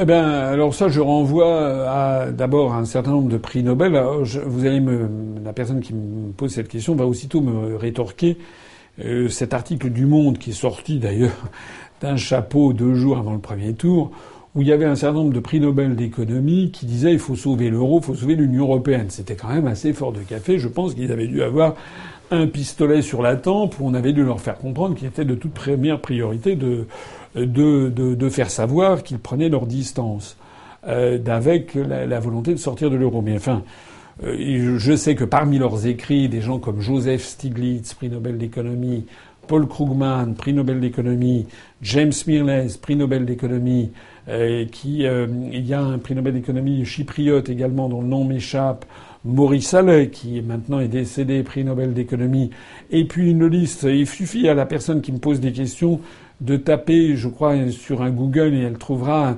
Il y a 160, 180 économistes à travers le monde qui ont pris parti contre l'euro et qu'elles se renseignent. Là, sur le coup, comment il s'appelle ? Bon, enfin bref, j'en ai parlé aussi dans certaines de mes conférences. Il y a aussi en France des gens comme Jacques Sapir, comme Philippe Murer, des gens comme ça qui le font. Et puis n'oublions pas notre économiste chez nous, nos économistes, Charles-Henri Gallois, et puis davantage encore Vincent Brousseau, qui est quand même un des experts mondiaux de l'euro, à qui nous devons tous d'ailleurs d'avoir eu l'œil attiré sur l'évolution de Target 2, sur l'évolution de ce solde divergent au sein de la balance des paiements courants à l'intérieur de l'eurozone. Allez vous renseigner. Alors notamment les germanophones, il faut aller sur Target 2 Wikipédia allemand, puisque seul L'article en allemand, ce qui est d'ailleurs en soi déjà tout un symbole, est très révélateur. C'est un excellent indice parce que les autres Wikipédia, comme par hasard, n'en parlent pas, en particulier le Wikipédia français qui est extrêmement surveillé. Mais vous verrez que l'article sur Target 2 dans le Wikipédia allemand reproduit l'évolution divergente du solde de la balance des paiements à l'intérieur de l'eurozone. Et puis allez regarder aussi sur notre site internet les articles de Vincent Brousseau depuis plusieurs années maintenant. Allez regarder ses vidéos, ses conférences, les miennes, et puis vous y trouverez, si vous voulez vraiment faire des recherches, vous y trouverez toute une série de citations, notamment dans les articles de Vincent, sur des articles notamment de la Frankfurter Allgemeine Zeitung, c'est donc le journal général de Francfort, qu'on appelle dit la FAZ, comme les appellent les Allemands. C'est un peu le journal officieux de l'oligarchie allemande. Plus exactement, j'aime pas le mot oligarchie en l'espèce, plus exactement des cercles dirigeants, des cercles économiques allemands. Parce que ce qu'il faut savoir, ce que l'on ne nous dit jamais en France, où on croit que tout se résume à la position du MEDEF, c'est que en Allemagne, le patronat allemand est extrêmement inquiet sur l'évolution de l'euro, et beaucoup, mezza voce, au sein du patronat allemand, voudraient que l'Allemagne se débarrasse de l'euro. Voilà la réalité de la situation. Question suivante de Ivan Arkhangelski. Sortir de l'OTAN, pardon. D'accord. Mais en attendant l'Arabie saoudite élue à la Commission des droits des femmes de l'ONU, pouvez-vous nous éclairer concernant ce sujet ? Je vois pas très bien le rapport entre la sortie de l'OTAN et l'élection de l'Arabie saoudite à la Commission, je crois, des droits de l'homme et de l'ONU. C'est une élection, si j'ai bien compris, qui est à la Commission des droits de l'homme et qui a été faite pour 2 ans. C'est effectivement, ça a fait pour le moins tiquer un certain nombre d'observateurs internationaux. C'est quand même un comble que c'est quand même l'un des pays au monde qui respecte moins les droits de l'homme tels qu'ils ont été codifiés par la Déclaration universelle des droits de l'homme, qui n'est pas la même. À ce propos, j'en profite de faire un petit peu de précision. La Déclaration des droits de l'homme et du citoyen de 1789, ça a été fait en France en 1789, ça s'appelle Déclaration des droits de l'homme et du citoyen. Et ça n'est pas la même chose que la Déclaration universelle des droits de l'homme, qui a été rédigée et signée et approuvée par l'Organisation des Nations Unies en France en 1948 au Palais de Chaillot à Paris. Mais donc 150 ans, 160 ans après. Cette Déclaration universelle des droits de l'homme, qui reprend les thématiques de la Déclaration des droits de l'homme de 1789, mais sous une forme plus générale. Alors effectivement, l'Arabie saoudite ne respecte pas. C'est quand même un pays où c'est sans doute l'un des pays du monde où le statut de la femme est le plus précaire et le plus inégal par rapport à l'homme.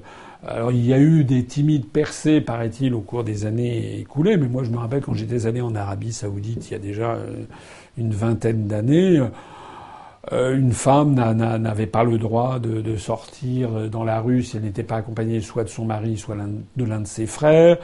Idem pour conduire. Elle est mineure civile toute sa vie, c'est-à-dire qu'elle n'avait pas le droit d'ouvrir un compte bancaire, pas le droit d'avoir un passeport pour sortir du pays. Et puis c'est un pays où il n'y a pas que les femmes, il y a également toutes les minorités religieuses ont interdiction de pratiquer le culte, ce qui viole purement et simplement la Charte des droits de l'homme, la Charte des Nations Unies, parce que dans les pays membres des Nations Unies, tout pays s'engage, membre des Nations Unies, à autoriser la liberté de culte sur son territoire.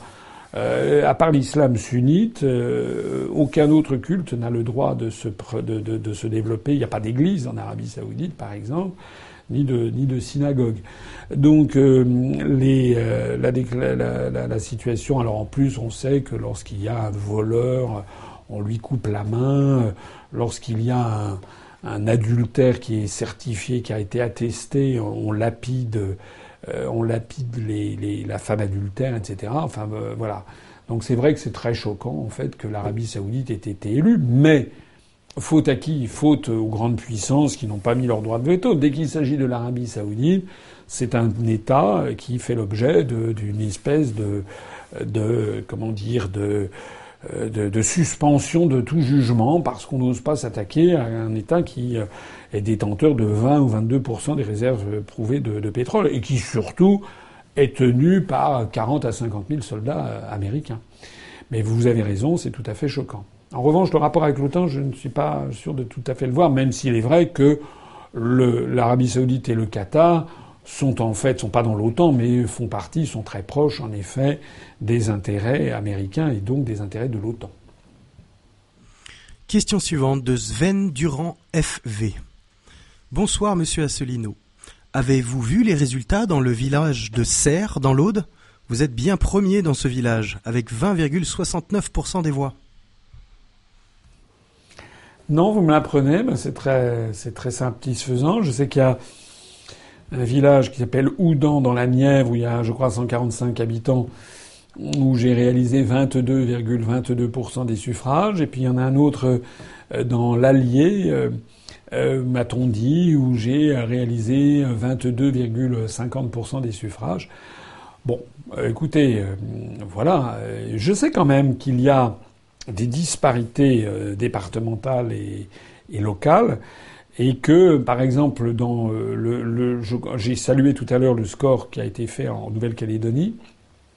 En métropole, je crois que parmi les plus gros scores, il y a eu des scores élevés en région parisienne. Notamment, je crois que dans le département de Seine-Saint-Denis, qui est un département vraiment on ne peut plus populaire, et un département où il y a d'ailleurs beaucoup de Français d'origine immigrée. Vous savez que c'est d'ailleurs une des forces de notre mouvement, c'est de rassembler des Français de toutes les origines. Eh bien là, je crois que c'est le meilleur score national au niveau d'un département, puisque je crois que j'ai obtenu 1,76% des suffrages. Je crois qu'en Seine-et-Marne, j'étais tout à l'heure au téléphone avec un de nos fidèles adhérents de Seine-et-Marne, Fabien, qui m'a appelé. Il me disait, je crois qu'il y a eu quelque chose comme 1,60 ou 63% ou 66% en Seine-et-Marne, ce qui est significatif. Il y a même eu, je crois, dans un article, je sais plus où c'est, dans le Huffington Post ou autre, il signalait qu'il y avait quand même un certain nombre de communes de Seine-et-Marne où j'avais fait plus de suffrages, j'avais rassemblé plus de suffrages que monsieur Hamon. Voilà. Tout ça pour dire que, effectivement, il n'y a pas une uniformité au niveau du territoire, qu'il y a des zones de France, les zones très reculées, les zones où les gens n'ont pas Internet, des zones très rurales, où j'ai pu parfois faire des mauvais scores. J'ai certainement fait aussi des mauvais scores dans les quartiers à Neuilly, dans les quartiers les plus aisés de France, puisque en gros, je le disais tout à l'heure, les CSP++ qui ne voient pas très bien où est le problème considèrent que finalement la situation n'est pas aussi mauvaise parce qu'ils n'ont pas encore été frappés personnellement dans leur vie quotidienne. Ce sont les plus européistes. Voilà. Je pense également que dans le Grand Ouest, j'ai pas dû faire toujours des scores tout à fait remarquables. Mais il y a des zones, notamment dans certaines banlieues ou dans des zones en forte reconversion industrielle, où j'ai fait des scores qui sont meilleurs qu'ailleurs. Question de I.M. Bonsoir, monsieur Asselineau. Est-ce que vous allez vous représenter en 2022, le temps que les personnes se rendent compte de leurs erreurs, de n'avoir pas pu voter pour vous? Écoutez, nous verrons, on va voir ce qui va se passer. Encore une fois, à chaque jour suffit sa peine. Pour l'instant, on va tous se mobiliser sur les élections législatives. Il est fondamental de faire, comme toujours, mais là, on a un peu été aiguillonné, par le premier tour de la présidentielle. On va repartir sur le terrain. On va avoir cette fois-ci des centaines de candidats qui, chacun, avec leur personnalité, vont aller sur le terrain, vont aller parler aux habitants. Entre-temps, les élections législatives vont se tenir fin mai, début juin. Donc, il y a des gens qui en ce moment m'écoutent, vont commencer de plus en plus à adhérer. Vous voyez, je vois, nous en sommes à 26 649 adhérents, donc 49 plus 12 Ça fait 61 adhérents depuis le début de cet entretien. Il y a des gens qui vont parler autour de ça. Notre mouvement se développe. Donc c'est très important. Il faut absolument se mobiliser sur ces élections législatives et bien insister auprès des gens sur le fait que là, il n'y a pas de vote utile qui compte. Hein. Les élections législatives, au premier tour, il faut vraiment qu'ils votent en fonction de leurs intérêts. Et c'est trop important. Et en particulier, tous les adhérents et tous les sympathisants de l'UPR, chaque voix qu'ils mettront dans l'urne en faveur de l'UPR sera pour nous un moyen pour l'UPR de disposer de moyens financiers pour les 5 ans qui viendront. Donc c'est très très important à faire. Ensuite, je l'ai dit, il y aura les vacances qui vont arriver. Moi, j'essaierai peut-être d'aller en Nouvelle-Calédonie, en Polynésie pour voir nos troupes. J'essaierai peut-être de rédiger un livre. Et puis, à l'automne, nous tiendrons le congrès triennal de l'UPR qui sera l'occasion peut-être certainement même, d'abord de faire un bilan des 3 ans écoulés et puis de renouveler les instances dirigeantes du mouvement et puis de poser la réflexion en termes stratégiques. Alors après ça, il va y avoir... Bon, j'ai pas forcément le calendrier électoral en tête, mais entre fin 2017 et 2022, il va y avoir d'autres élections qui auront lieu. Il y aura les élections européennes de 2019. Il va y avoir peut-être les élections municipales qui se tiendront entre-temps. Je n'ai pas réfléchi au calendrier électoral. On va essayer d'être présent à toutes les élections qui sont là parce que c'est le devoir d'un parti politique d'être présent à toutes les élections, même si, évidemment, notre angle d'attaque, notre analyse de la situation se prête davantage à participer aux grandes élections nationales que sont la présidentielle et les élections législatives plutôt qu'à des élections départementales, régionales, européennes. Mais il faut être présent partout, labourer le terrain, parce que c'est notre plus grande force.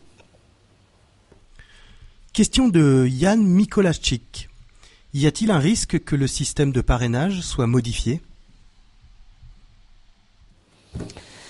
Je ne peux pas lire dans le marc de café, je n'en sais rien. Il y a des risques possibles.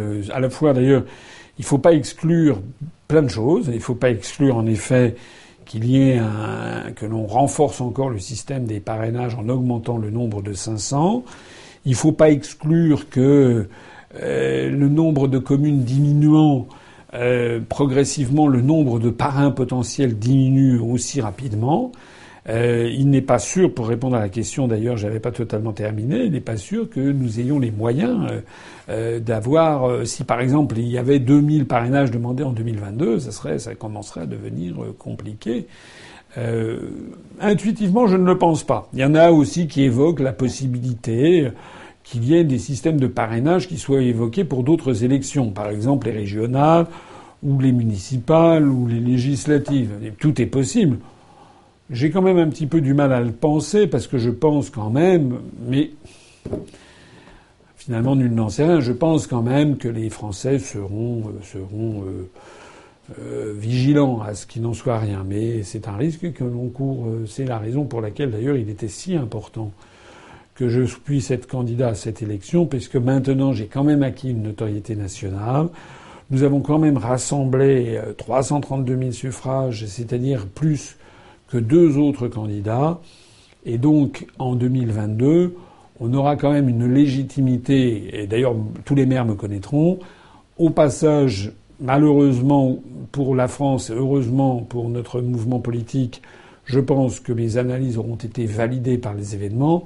Et j'espère que nous pourrons nous représenter. Mais tout est possible face à des forces qui, en définitive, ont décidé de voler aux Français leur démocratie. Question suivante de Zoubir Alger. Bonsoir Monsieur Asselineau. Ferez-vous des conférences dans les banlieues et dans les pays du Maghreb ? Alors oui, c'est effectivement mon souhait. J'aimerais pouvoir agrandir, élargir un petit peu le champ des conférences. J'ai déjà fait des conférences en Belgique. J'ai été invité à plusieurs reprises en Suisse. Pour l'instant, ça ne s'est pas fait, mais j'essaierai d'aller en Suisse. Et effectivement, j'aimerais bien aller faire des conférences en Algérie, en Tunisie, effectivement dans quelques-uns de nos pays. Mais alors là, pour m'adresser à des étudiants francophones. D'ailleurs, on est très connus. Il y a quand même des pays, y compris en Afrique noire, où il y a des, on est le mouvement politique que j'ai créé est très très connu.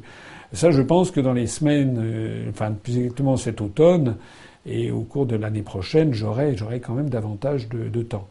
Quant aux banlieues, bien entendu, j'en profite pour lancer ici un appel. Moi, je vais au cours des semaines qui viennent essayer de circuler pour aller soutenir le plus grand nombre possible de nos candidats, faire campagne également moi-même dans une circonscription. Mais j'en profite pour lancer ici un appel. Moi, je ne demande qu'à pouvoir m'exprimer dans des... Alors là, on ne va pas retenir des palais des congrès, mais dans des salles où je puisse aller prendre la parole, dans les banlieues. Par exemple, en Seine-Saint-Denis, il y a des zones entières où je ne suis jamais allé parce qu'on a eu toujours des difficultés à trouver des... Alors j'avais fait une conférence à plusieurs reprises à Bondy, j'en ai fait une à Saint-Ouen, mais moi je ne demande qu'à pouvoir aller faire une conférence à Aubervilliers, à Bobigny. Si une fois j'avais été au Rhincy aussi, à Bobigny, à Drancy, voilà. Donc je... Mais aussi dans le Val-d'Oise. Ça, dans le Val-d'Oise, j'en ai fait davantage. Dans le Val-de-Marne aussi. Voilà, j'en ai quand même déjà fait, mais je suis tout à fait disposé à en trouver. La personne qui m'interroge, qu'elle me propose des salles éventuellement. Question suivante de Sandrine Villard. Monsieur Asselineau, il n'y avait aucun parti écolo lors de ces élections. Ne pensez-vous pas qu'il faudrait développer le programme de l'UPR sur ce sujet pour vous faire mieux connaître ? Alors oui, c'était un des sujets sur lesquels M. Mélenchon a tenté de surfer. Il a fait ça avec beaucoup d'habileté et puis avec la complaisance d'un certain nombre de médias. Ce que M. Mélenchon n'a pas signalé, ce que moi j'ai signalé dans mes meetings, c'est qu'à partir du moment où on reste dans le cadre de l'Union européenne, donc de la libre circulation des mouvements de capitaux, donc des délocalisations industrielles, et aussi de l'importation de produits agroalimentaires venus du monde entier. À partir du moment où on reste dans cet univers sous-jacent en termes économiques, on ne peut pas sérieusement dire qu'on lutte pour l'environnement. On peut faire des rodomontades du style l'humain, l'humanisme, troisième millénaire, un humaniste ici et ça. Ça, M. Mélenchon était champion pour faire ce genre de choses. Mais concrètement, moi j'attends toujours qu'il nous parle de l'article 50 qui permet de sortir de l'Union européenne. Donc concrètement, il l'a dit d'ailleurs et redit, il l'a encore redit 2 jours avant le premier tour, hors de question de sortir de l'Union européenne, la renégociation des traités à la Saint-Glinglin, donc voilà. Alors, pour répondre à la question, j'avais quand même bien précisé, notamment dans mes meetings et aussi dans le programme, les conséquences de la sortie de l'Union européenne, les conséquences favorables sur une protection intelligente, conséquente, cohérente de l'environnement avec un rapatriement des productions locales, enfin le plus près au plus près de la consommation locale autant que faire se peut, ça fait partie intégrante de tout ça. Il y a quand même un aspect des choses qui est important aussi, c'est que nous étions dans une phase d'élection présidentielle. Là, nous allons entrer dans une phase d'élection législative. Et cet internaute a raison. Dans le cadre de cette élection législative, où là on va davantage parler des questions justement législatives, donc du domaine de la loi et du gouvernement, et non plus du domaine du président de la République, on va davantage mettre l'accent sur cet aspect de l'environnement, comme également la sécurité, la santé, l'éducation, dont j'avais parlé, mais un petit peu en second plan pour la présidentielle. On va en parler davantage en premier plan, parce que c'est là que c'est maintenant qu'il faut commencer des élections législatives. Question de Yann Biziou. Bonsoir, Monsieur le Président. Avez-vous des invitations sur des chaînes télé pour exposer vos analyses entre les deux tours ? Non, je n'en ai pas eu. Voilà, je n'en ai pas eu. J'ai eu simplement Rochette Oudel, la chaîne de télévision russe. Je suis désolé, mais c'est comme ça. Je crois qu'il y a une autre chaîne de télévision russe. Il me semble qu'il y a une chaîne de radio allemande également qui veut m'interroger. Il y avait eu une demande, je crois, qui avait été formulée par Europe 1, mais c'était sur le thème le budget de campagne, etc. C'est-à-dire toujours me poser des questions sur des choses complètement accessoires et pas sur l'essentiel. Donc bien entendu, moi je suis à la disposition des grandes chaînes de télévision et de radio qui m'avaient invité pour venir leur dire ce que je pense. À mon avis, pendant l'entre-deux tours, j'ai dit ce que j'avais à dire. Je ne souhaite pas spécialement me mêler de ça et que les Français se décident en conscience. En revanche, si on a la bonne volonté de m'inviter après le deuxième tour pour commenter le résultat des élections et puis de m'inviter pendant la période des élections législatives, parce qu'on a quand même fait près de 1% des suffrages, donc normalement je devrais avoir près de 1% du temps de parole pour les législatives, et là j'en profiterai. Question suivante de Dominique Maigreau. Pourriez-vous organiser une rencontre avec Michel Onfray, qui semble valider, sans vous citer, un grand nombre de vos analyses ? Écoutez, moi je suis... Ma porte est ouverte à tout le monde. Voilà. Effectivement, monsieur Onfray, semble-t-il, aurait là fait des déclarations allant tout à fait dans mon sens sur une partie des choses, pas sur tout. Bon, très bien, dont acte. Moi je vais vous dire mon sentiment, c'est que moi je suis pas là pour aller tirer les sonnettes des uns et des autres. Je pense que les gens sont adultes.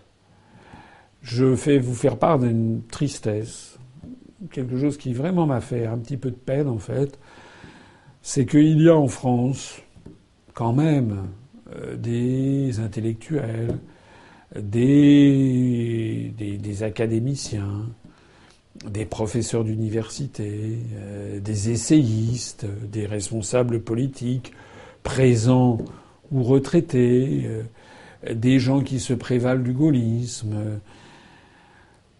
des consciences morales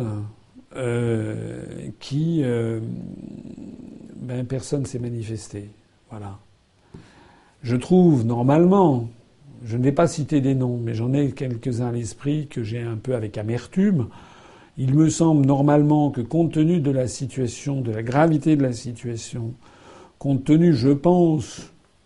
Je m'adresse ici. C'est vrai que parfois ce que je dis est peut-être un petit peu compliqué.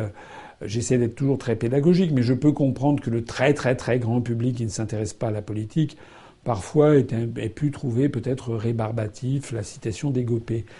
Mais toutes les personnes que je viens de citer, du moins par leur profession ou leurs états de service, il y en a quand même beaucoup qui normalement... m'ont écouté, certainement. Il y en a des il y a des millions de Français qui m'ont écouté. Et je regrette que certaines figures connues, gaullistes, ou des intellectuels qui se battent pour la démocratie, pour la vérité, pour l'honnêteté en politique, il y en a si peu qui se soient manifestés. On a eu, je voudrais quand même le signaler, on a eu quelques personnalités. On a eu Jean Bricmont, qui est belge, mais qui est assez connu en France. J'ai eu une ou deux, trois adhésions de gens un peu connus, mais comme je ne leur ai pas demandé s'ils me donnaient l'autorisation de diffuser leur nom, je ne me permets pas de le faire, parce que je suis très très respectueux toujours de la volonté des gens. Mais moi, je voudrais ici en profiter pour saluer, remercier. Il y a eu quelques blogueurs. Il y en a un qui s'appelle Chris Papillon, notamment, qui a mis en jeu un peu sa personne, même si c'est sous pseudo. C'est quand même, il a mis en jeu son audience, qui est très importante, pour appeler à voter pour moi. Il y a eu comme ça quelques youtubeurs, quelques blogueurs, quelques personnalités peu connues, mais qui, ou alors dans le domaine de la chanson, du rap, quelques-uns qui l'ont fait. J'en profite ici pour les remercier de ce qu'ils ont fait. Ça ne m'a pas échappé. Malheureusement, ils n'avaient pas forcément toute l'audience nécessaire, l'audience que des personnes étaient beaucoup plus connues avaient et qu'elles ne m'ont pas donnée. Question suivante de Noël Teffry. Monsieur Asselineau, est-ce que la campagne présidentielle va être remboursée, étant donné qu'ils ont traficoté pour que l'UPR soit à moins de 1% ? Bon, traficoter, ça je n'en sais rien. On a eu quelques remontées du terrain qui restent à confirmer. Il semble qu'il y a eu des irrégularités. Il y a eu des irrégularités au niveau plus global des élections. On m'a transmis des informations comme quoi, de façon ponctuelle, par exemple dans tel bureau de vote à Cherbourg, jusqu'en milieu de matinée, mes bulletins de vote n'étaient pas disponibles. Il y a eu des bulletins de vote à mon nom qui sont arrivés chez certains de nos adhérents déchirés, d'autres ont été maculés. Donc les bulletins de vote déchirés, maculés, etc. n'étaient pas valides. Bon, il y a eu comme ça un certain nombre d'irrégularités. L'expérience que je commence à avoir de la vie politique, c'est que ça arrive assez régulièrement, malheureusement. Est-ce que ça a pris une ampleur telle que c'est la sincérité du scrutin qui était affectée, je ne saurais le dire. De toute façon, il est possible... Enfin, ce qui est vrai, c'est que toutes les anomalies que l'on m'a signalées, y compris certaines anomalies dans la centralisation de certains éléments, si c'est avéré, jouaient toujours dans le même sens, c'est-à-dire à mon détriment. Au total, je ne pense pas que ça aurait changé... fondamentalement le scrutin. Il faut être raisonnable. Peut-être, en effet, qu'on aurait peut-être pu passer au-dessus de 1%. Je ne sais pas. Mais ça n'aurait certainement pas fait 10%. Donc ça, c'est un point. Il faut quand même en retenir quelque chose. C'est que pour les élections législatives, il faudra que l'on ait beaucoup plus d'assesseurs dans les bureaux, des gens qui soient présents dans les bureaux de vote pour assister au dépouillement, pour bien noter... sur chaque table le nombre de bulletins de vote au nom du candidat pour vérifier que c'est bien sur la feuille d'émargement transmise ensuite à la mairie ou à la préfecture et ensuite aller valider que dans le bureau, quand c'est centralisé au niveau du ministère de l'Intérieur, que c'est bien validé de la même façon. Ça, il va falloir mettre... On l'avait déjà un petit peu, mais c'était un peu une première. Il faut qu'on soit beaucoup plus vigilant encore pour les législatives. S'agissant maintenant du remboursement, comme je l'ai dit, il y a un remboursement... Enfin, je ne sais pas si je l'ai dit, si je crois. Il y a un remboursement... tous les candidats seront remboursés à hauteur d'environ 800 000 €, quel que soit le score obtenu, à condition que les comptes soient validés. Donc il faut qu'on présente les comptes de façon absolument irréprochable par un commissaire aux comptes, expert comptable, à la Commission nationale des comptes de campagne. Donc ça, normalement, on doit récupérer 800 000 €. Nous, on a dépensé un petit peu plus, je ne sais pas exactement combien, mais on ne doit pas être loin du million d'euros. Donc il y a 200 000 € qui, eux, ne seront pas remboursés, puisque pour qu'ils soient remboursés, il aurait fallu que nous fissions quelque chose comme exactement plus que 5,00%. On ne les a pas fait. Donc là, il y aura une partie qui nous restera à notre charge. Et je ne pense pas que les irrégularités qui ont pu être constatées ici ou là nous auraient fait passer au-dessus de ce seuil. Voilà. Donc en réalité, on va avoir la partie au-dessus de 800 000 € qui va rester définitivement à notre charge. Question suivante de Cécilia Pasquale. Bonsoir Monsieur Asselineau. Pouvez-vous nous dire quel est le pourcentage de femmes parmi les adhérentes à l'UPR ? Alors, le pourcentage de femmes est actuellement de l'ordre de, je crois, 24%. C'est un pourcentage qui est en constante augmentation dans les tout débuts de l'UPR, comme l'âge moyen d'ailleurs. Dans les débuts de l'UPR, pendant les premières années, on avait, je sais que dans les années, excusez-moi, dans les années 2009, 2010, où on était encore un petit mouvement. Il y avait fin 2010, on avait 700 adhérents. Donc il y avait très peu de femmes, parce que c'était du style 8% de femmes, et la moyenne d'âge était de l'ordre de 35 ans. C'est-à-dire que c'était surtout des jeunes, notamment par Internet.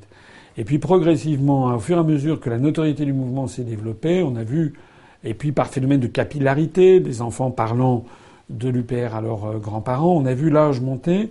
Et puis progressivement aussi, dans la mesure où il y a eu le Brexit, etc.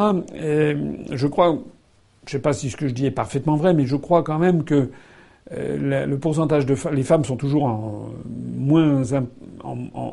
moindre pourcentage que les hommes dans les partis politiques. Elles ont plus de réticence à s'engager et elles sont réputées pour avoir plus de réticence à s'engager dans les partis jugés extrémistes. Donc comme on était jugé extrémiste dans les débuts, il y avait assez logiquement peu de femmes. Comme maintenant nous ne sommes plus jugés extrémistes, on a été classés en divers à partir de la première présentation en 2014 aux élections européennes. Donc le ministère de l'Intérieur a confirmé qu'on n'avait rien d'extrémiste. Après ça, on a un programme que les gens sont allés voir. Après ça, le vote du Brexit a montré que sortir de l'Union européenne était en rien quelque chose d'extrémiste. Puis la crise qui menace les générations futures et qui menace directement le bien-être de nos enfants, ce qui touche tout spécialement les femmes, encore plus que les papas aussi sont inquiets pour leur progéniture, mais les mamans souvent le sont davantage encore. Et tout ceci a fait que progressivement le pourcentage de femmes a augmenté. Donc on est monté progressivement au cours des années de 8 à 10, 11, 12, 15, 16, 17, 20, 22, 24. Donc on était à 24%, mais ce que je note, c'est que depuis cette élection présidentielle, depuis la notoriété nationale que l'on a eue, le pourcentage de femmes augmente très considérablement. Et au cours depuis les résultats publiés le 23 avril à 20h, les nouveaux adhérents, c'est une curiosité, mais enfin j'ai remarqué, c'est que on a actuellement 37%, 38% de femmes chez nos nouveaux adhérents. C'est-à-dire que on a fait un bond très important. Peut-être est-ce que parce que beaucoup de femmes m'ont découvert à cette occasion, ont découvert notre programme. Elles ont peut-être été rassurées aussi par ma personnalité. Elles ont pu constater que ce que je disais tenait la route. Elles ont pu constater que j'étais quelqu'un de cœur, quelqu'un qui se fait vraiment du souci pour ses proches, à commencer par mes propres enfants d'ailleurs. Que ce que je dis tient la route. Que je dis toujours ce que je fais, que je fais toujours ce que je dis. Je n'ai pas balancé, je n'ai pas tergiversé pour savoir ce qu'on allait faire pour le deuxième tour. Je sais très bien que dans notre mouvement politique, il va y avoir comme on est un mouvement de large rassemblement, je sais que parmi nos adhérents et nos électeurs, il y en a certains qui vont voter, qui vont s'abstenir, d'autres voter blanc, d'autres voter Le Pen. Certains peut-être, à mon avis, pas beaucoup, je pense, vont voter Macron. J'espère qu'il n'y en aura pas trop. Mais je pense que la grande majorité va s'abstenir, voter blanc. En tout cas, j'ai laissé la totale liberté de vote et de conscience aux gens. Voilà. Je pense que c'est une marque de respect. Peut-être que le public féminin y est peut-être attentif à ce souci de l'autre que je crois je manifeste. Question suivante de Cédric Barbier. Bonsoir Monsieur Asselineau. L'article 50 pour sortir de l'Union européenne peut-il être refusé ? Refusé par qui ? Non, il ne peut pas être refusé. C'est justement toute la vertu de cet article, c'est que c'est un article qui existe dans les traités. Or, les traités ont été signés et ratifiés par tous les États membres. Donc toute la vertu de cet article, c'est que justement aucun autre État ne peut s'y opposer. C'est ce que les Britanniques sont en train d'expérimenter en ce moment. C'est-à-dire qu'on met en œuvre un article, comme tous les autres ont ratifié, personne ne peut s'y opposer.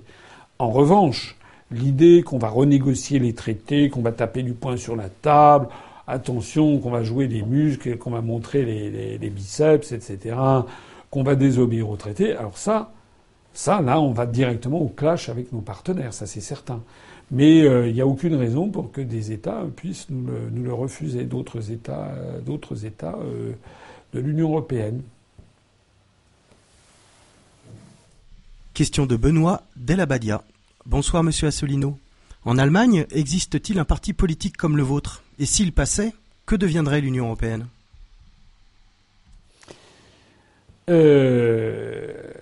je ne crois pas qu'en Allemagne il y ait la même chose. Il y a un truc qui s'appelle AfD, Alternative für Deutschland, ce qui veut dire alternative pour l'Allemagne, mais qui est un mouvement d'abord fondamentalement anti-euro, pour des raisons que j'ai maintes fois expliquées, puisque les Allemands craignent vraiment que l'euro ne les entraîne à la ruine. Mais c'est un parti qui est traversé par des dissensions et qui a eu un peu tendance à virer le péniste, c'est-à-dire à parler sur les questions d'immigration, sur les questions voilà, très qui sont des vrais sujets. Par ailleurs, moi je sur ces questions d'immigration, j'en profite pour rappeler que moi je ne suis pas un bisounours sur ces questions. J'ai dit et redit et redit qu'il y aurait, si j'avais été élu, il y aurait eu un grand débat national et qu'on aurait fait un référendum où on aurait demandé aux Français est-ce que vous voulez oui ou non rester dans l'espace Schengen, oui ou non rétablir, supprimer le droit du sol, etc. Ce sont des sujets que le peuple français devrait trancher. Demos kratos. Voilà. Bon, je n'aurai pas l'occasion de mettre ça en œuvre, du moins pas dans l'immédiat, puisque j'ai été écarté du premier tour. Mais le problème reste pendant. Je ferme la parenthèse en rappelant quand même que ces questions migratoires sont fixées par les traités européens. Et donc, je n'ai jamais compris comment Madame Le Pen pouvait avoir le culot de dire... Enfin, si je comprends qu'elle ait du culot, c'est d'ailleurs l'une de ses principales qualités, mais de dire qu'on allait voir ce qu'elle allait voir en matière migratoire, alors qu'elle n'entend pas sortir de l'Union européenne, donc elle sera astreinte d'appliquer les traités tant qu'elle n'aura pas mis la procédure de sortie, qui, si j'ai bien compris, c'était pas avant un an. Bref.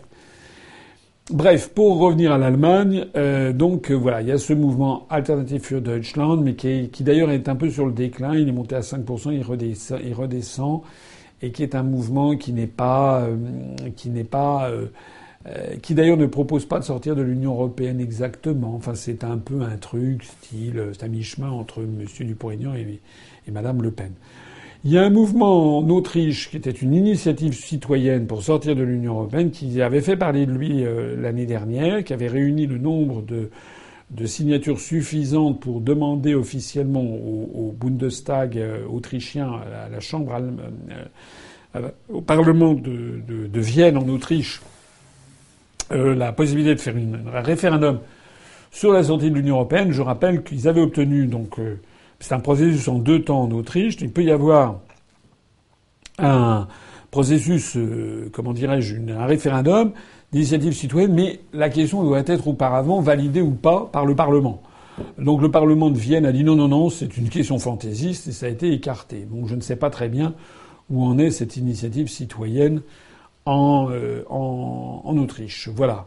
Et puis pour le reste, on a un parti frère qui s'appelle EPAM en Grèce, mais qui se porte pas très bien, si j'ai bien compris, et qui est traversé de un petit peu de conflits. Et puis il y a Lippu en Finlande qui porte le gros de ses efforts en ce moment sur son refus que la Finlande entre dans l'OTAN, puisque sur pression américaine, il y a des pressions américaines fortes pour que la Finlande, qui était restée neutre après la Seconde Guerre mondiale, entre dans l'OTAN. Donc c'est là-dessus qu'ils font porter leur effort, mais aussi sur la sortie de l'UE. Question de Jérémy 35. Bonsoir Monsieur Asselineau. Vous souhaitez réduire le nombre de parlementaires à l'Assemblée nationale. N'est-ce pas un risque pour la démocratie de réduire la représentation nationale ? Non, je ne le pense pas, parce que ce que j'ai proposé était quand même très raisonnable. Même certains m'ont fait plutôt le reproche de ne pas être assez allant. Je proposais de réduire le nombre de députés de 577 à 500. Ce qui ne faisait qu'une supprimer 77 postes sur 577, c'était quelque chose comme 12 ou 13%. Donc le gros restait. Pourquoi ça ? Bah, d'abord, ça faisait des économies. Et deuxièmement, ça permettait d'avoir le même nombre de députés, le même ratio de députés par rapport aux habitants que 1 pour 130 000 habitants, le même ratio que l'Allemagne. Donc ça me paraissait raisonnable. J'ai proposé de supprimer les postes de députés européens puisqu'on quittait l'Union européenne. C'était logique. Notez bien d'ailleurs que dans son programme, Madame Le Pen n'a jamais proposé de supprimer les postes de députés européens. Non, c'est normal. Elle pense à son propre sort, à celui de son papa, à celui de son concubin, etc., etc. Ils vivent sur la bête. Donc elle ne l'a pas proposé. Ce qui prouve d'ailleurs qu'elle n'envisage pas de sortir de l'Union européenne. Énième preuve. Donc moi, je proposais de supprimer les 74 postes de députés européens puisqu'on quittait l'UE. Quand on dit supprimer des postes, d'ailleurs, ça veut dire supprimer aussi les postes d'attachés parlementaires qui ont fait la fortune bonne et mauvaise de M. Fillon au cours des derniers mois. Je proposais aussi de supprimer, alors ça c'est là où j'allais beaucoup plus, de supprimer les postes de beaucoup de députés, beaucoup de sénateurs. Parce qu'il y a actuellement 348 sénateurs et je proposais de passer de 348 à 101. Ce qui aurait fait supprimer 247 postes de sénateurs. Pourquoi ça ? Parce que le Sénat est une chambre haute, comme on dit. On appelle la France un système bicaméral, hein, ça veut dire deux chambres. La quasi-totalité des démocraties au monde ont deux chambres. Une chambre, l'équivalent, la chambre basse, la chambre des députés, qui en général a le vrai pouvoir législatif, et une chambre haute, voilà, un Sénat en général, et qui, ça dépend des constitutions et des États, a en général moins le pouvoir législatif, mais un pouvoir de conseil et de le poids de la sagesse. En général, la chambre haute dans toutes les démocraties, les gens sont plus âgés et les territoires ruraux sont toujours surreprésentés. C'est donc des chambres plus conservatrices, qui permettent d'arrondir certains angles, d'essayer de calmer le caractère impétueux des jeunes députés de la Chambre basse. Bon, ça c'était avant. Hein. Ça c'était avant, lorsque la France était une vraie démocratie. C'est-à-dire par exemple en 1981, lorsqu'il y a eu la vague rose à l'Assemblée nationale, il y a eu donc des députés du PS pour appliquer le programme commun de la gauche de Mitterrand. Enfin, le programme de Mitterrand inspiré du programme commun de la gauche, pour être très précis. Et il y avait eu, alors je le dis ici aux jeunes générations qui n'ont pas vécu cette époque, il y avait eu des propos dignes presque de Robespierre et de la terreur sur le thème que les têtes allaient tomber, que si et ça. Bon, à cette époque-là, le Sénat, qui était resté à majorité de droite, avait joué un rôle pour arrondir certains angles, atténuer certaines incartades. Mais dans le système de la Ve République, qui contrairement à ce que dit M. Mélenchon est très bien conçu, c'est quand même toujours la Chambre des députés, enfin l'Assemblée nationale pour parler précisément, qui a le dernier mot. C'est-à-dire que lorsqu'il y a une proposition ou un projet de loi, c'est à examiner en première lecture dans chacune des deux assemblées. Si les deux assemblées sont d'accord, très bien. Si elles ne sont pas d'accord, il y a une deuxième lecture dans chacune des assemblées. Si au bout de la deuxième lecture, elles sont toujours pas d'accord, il y a une commission mixte paritaire qui se réunit avec des députés et des sénateurs pour essayer de trouver une solution, un texte qui soit acceptable par les deux. S'ils trouvent, très bien. S'ils ne trouvent pas, à ce moment-là, il y a une troisième lecture seulement à l'Assemblée nationale et c'est elle qui tranche en dernier ressort. Ça, c'est le système à la française. Il y a des systèmes comme le système à l'italienne où les deux chambres ont exactement le même pouvoir, ce qui pose une instabilité ministérielle considérable. C'est d'ailleurs ce que voulait changer Matteo Renzi. L'une des choses qu'il voulait changer dans son référendum du 4 décembre dernier, où il a d'ailleurs été renvoyé sèchement par le corps électoral avec 60% de non, parce que par ailleurs, il voulait supprimer les départements, ce que les Italiens ont refusé. Dans le monde, il y a peu de pays qui sont où il y a une démocratie monocamérale avec une seule chambre. J'en ai un à l'esprit qui est Israël, où il n'y a que la Knesset. Il n'y a pas de chambre haute. Mais aux États-Unis, en Allemagne, au Royaume-Uni, il y a des chambres hautes. Alors certains pourraient dire on aurait pu supprimer le Sénat. Je ne pense pas. Je pense que ça aurait été déséquilibré. Ça aurait fait de la France un système monocaméral. Voilà. En revanche, ce que je sais, c'est que le Sénat, au bout du compte, ne joue pas un rôle considérable puisque c'est l'Assemblée nationale qui tranche, c'est ce que je viens d'expliquer. Mais quand même, le Sénat est peuplé de gens qui sont plus mûrs, qui ont plus d'expérience et produit régulièrement des rapports. Les rapports du Sénat, souvent, ont une valeur assez intéressante. Des rapports sur tous les sujets, sur le nucléaire, sur la situation en Syrie, sur la situation de l'Union européenne, les financements. Ils ont une plus grande liberté de parole. Hein. Ils mènent un train de sénateurs. Je pense que c'est plutôt bien de conserver ça. Ça coûte quand même 300 millions d'euros, je crois, aux contribuables. C'est la raison pour laquelle je proposais de diminuer drastiquement le nombre des parlementaires, des sénateurs, de les faire passer de 348 à 101. Pourquoi 101 ? Pour en avoir un par département, ce qui, ipso facto, aurait d'ailleurs assuré cette surreprésentation des territoires ruraux. Il y aurait eu un sénateur par département, c'était simple et élégant. Et pourquoi 101 ? Parce que je rappelle qu'aux États-Unis, Au Sénat des États-Unis d'Amérique, il y a 2 sénateurs par État, comme il y a 50 États, ça fait 100 sénateurs pour 310 ou 315 millions d'habitants. Je rappelle qu'en Allemagne, il y a 69 sénateurs au Bundesrat pour 82 millions d'habitants. En France, 348 sénateurs pour 65 millions d'habitants, ça n'est pas raisonnable, c'est beaucoup trop cher.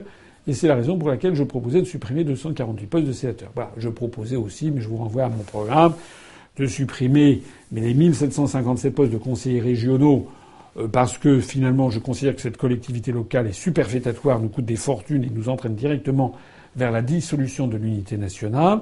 Et puis je proposais de supprimer 1 poste sur 2 de conseillers départementaux puisque on a ce système délirant où sur un même siège on élit un homme et une femme. Ça ne marche pas, c'est absurde. Donc au total, je proposais de supprimer, je crois, quelque chose comme 4209 postes d'élus, avec tout ce qui va avec, les attachés parlementaires quand il y en a, les frais de mission, les hôtels de région, etc. C'est fait des économies colossales de 4,4 milliards d'euros d'après, voire même 5 milliards d'euros d'après nos chiffrages. Mais je rassure l'internaute qui pose des questions sur la démocratie, à juste titre. 1. Il restait quand même dans ce schéma 500 députés qui, vous savez, on fait aussi bien le travail. Voilà. 101 sénateurs, vous savez, c'est pas parce qu'on est beaucoup plus nombreux qu'on fait mieux le travail, parce que s'il y a moins de monde, ils ont peut-être plus de moyens, ils peuvent se consacrer davantage à leurs tâches. Et le poste devient d'ailleurs plus important et plus prestigieux s'il y a un sénateur par département. Troisièmement, les conseillers départementaux, au lieu d'être 2 par siège, ils sont 1 par siège, ça clarifie la situation. Donc tout ceci me paraissait significatif. Et surtout, moi, je protège les 36 000 ou 35 885 maires de France, notamment des maires de petites communes rurales, parce que ça, c'est la démocratie de base et qu'elle est attaquée directement en ce moment par les réformes territoriales. Donc soyez assurés que dans le système que j'avais, je pense que c'était un système qui était là pour assurer la démocratie et non pas la nuire.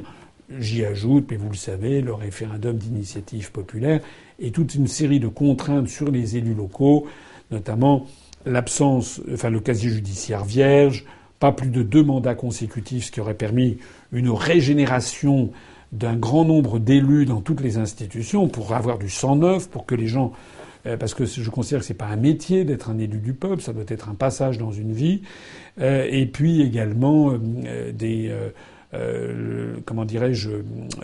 la démission automatique d'un poste dès qu'un élu serait condamné pénalement après avoir épuisé toutes les voies de recours. Voilà.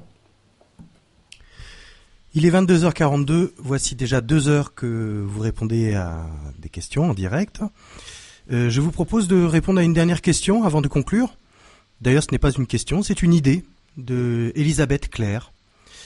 Elle propose d'abaisser le coût de l'adhésion à 10 €. Il y aura plus d'adhésion. Et après tout, c'est ce qui compte.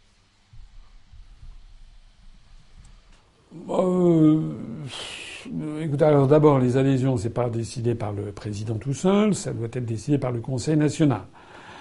Deuxièmement, je me permets de souligner que nous avons quand même un système d'adhésion qui est quand même modeste, puisque le système des 10 € existe déjà pour beaucoup de personnes. C'est-à-dire, je rappelle que les moins de 18 ans n'ont pas le droit d'adhérer. D'abord, on n'a pas le droit d'adhérer à l'UPR avec moins de 16 ans. Les 16-18 ans peuvent adhérer à l'UPR avec autorisation parentale et on leur interdit de verser plus de 10 €, tout compris. C'est-à-dire l'adhésion à 10 €, ils n'ont pas le droit de faire de dons. Troisièmement, les étudiants peuvent adhérer à 10 €, ils peuvent éventuellement verser plus, mais l'adhésion est à 10 €. C'est également le cas de toutes les personnes qui sont au chômage, de toutes les personnes au RSA. Et c'est également le cas en tant que de besoin si quelqu'un nous dit qu'il a des graves difficultés financières, on accepte l'adhésion à 10 €. Voilà. Maintenant, pour le commun des mortels, si j'ose dire, c'est-à-dire pour quelqu'un qui n'est ni au chômage ni étudiant et qui a 40 ans, 30 € dans une année, c'est quand même pas énorme. Alors, ce qui est vrai, c'est qu'il y a un avantage donné aux gens qui payent l'impôt sur le revenu, puisque quelqu'un qui paye l'impôt sur le revenu avec une adhésion à 30 € peut retirer 20 € de son impôt de l'année suivante. C'est vrai que c'est un avantage que n'a pas quelqu'un qui ne paye pas l'impôt sur le revenu. Mais ça serait très difficile en gestion de commencer à faire un distinguo en fonction des revenus. Bon, cela étant, je prends note de cette idée. Éventuellement, on pourra la soumettre. Vous savez que c'est quand même un gros coût de gestion aussi de toutes ces adhésions. Je pense que 30 € sur une année, surtout quand on peut la retirer de son assiette, enfin des impôts, ça n'est pas quand même une somme très importante. Nous, c'est quand même ce qui nous permet de vivre. J'en profite pour rappeler que tout le monde peut verser 7 500 €, enfin jusqu'à 7 500 € par an. On a quelques adhérents très généreux qui le font, mais on a des gens qui adhèrent, des adhésions de couple à 45 € par exemple. L'adhésion de couple à 45 €, c'est l'adhésion normale, ça fait 22,50 € par personne, c'est quand même pas beaucoup. L'adhésion de couple de soutien est à 90 €. Il y a l'adhésion de soutien individuelle à 60 €. Enfin, vous trouverez tout ceci sur notre liste. J'en profite pour signaler que nous avons ouvert la possibilité à ceux qui le souhaitent et qui en ont les moyens de faire des versements automatiques par prélèvement prélèvement mensuel. Voilà, donc pour faire des dons à notre mouvement. Donc ça, il faut mettre en œuvre une petite procédure. Vous trouverez tout ça pour les gens qui, par exemple, souhaiteraient ne pas être trop ennuyés pour savoir quand est-ce qu'ils doivent verser leurs cotisations. Je rappelle aussi que les cotisations sont versées une fois par an. Donc 30 €, c'est pour un an. C'est pas. Je signale qu'il y a des partis politiques qui demandent beaucoup, beaucoup plus. 30 €, c'est donc la cotisation lambda enfin normale pour un an.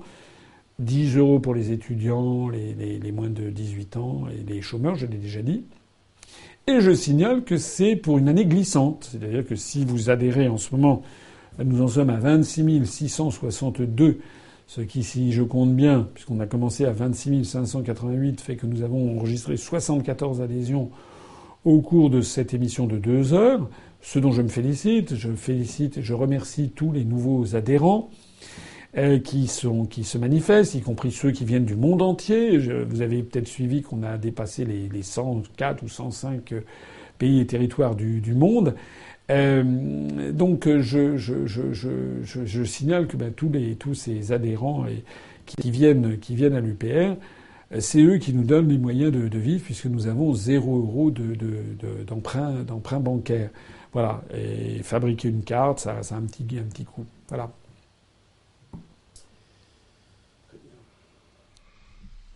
Dernière question de Ramou Na. Si l'abstention est majoritaire, que se passe-t-il ? Je pense que la question concerne le deuxième tour de l'élection présidentielle. Si l'abstention est majoritaire, il ne se passe rien. Voilà. Il se passe que c'est le candidat arrivé en tête qui sera élu. Voilà. Ça, je le dis notamment, c'est aussi un de mes regrets, une de mes tristesses aussi. Je disais tout à l'heure que j'avais eu quelques tristesses, c'était de ne pas avoir des intellectuels de renom, ou d'anciens responsables politiques de renom mouiller leur chemise en appelant publiquement à voter pour moi. Bon, moi je suis respectueux des uns et des autres, mais je trouve que lorsque l'avenir même du pays est en jeu, je trouve quand même que c'est... Voilà, j'ai été un petit peu triste.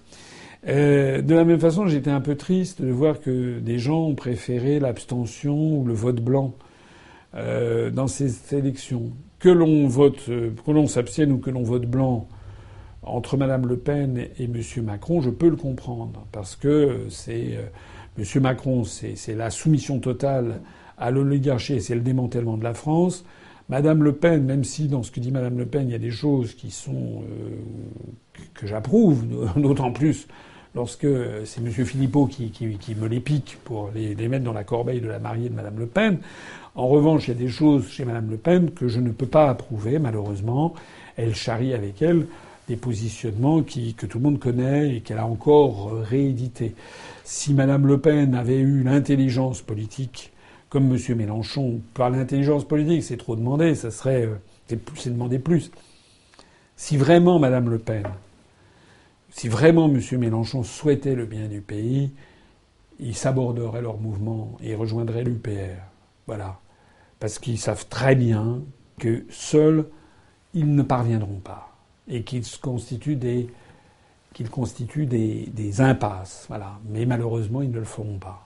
Voilà. Donc si les Français restent dans cette impasse, dans cette double impasse, je suis pessimiste sur l'évolution de la situation. Je suis en revanche optimiste si les Français comprennent le piège dans lequel on les maintient depuis tant d'années.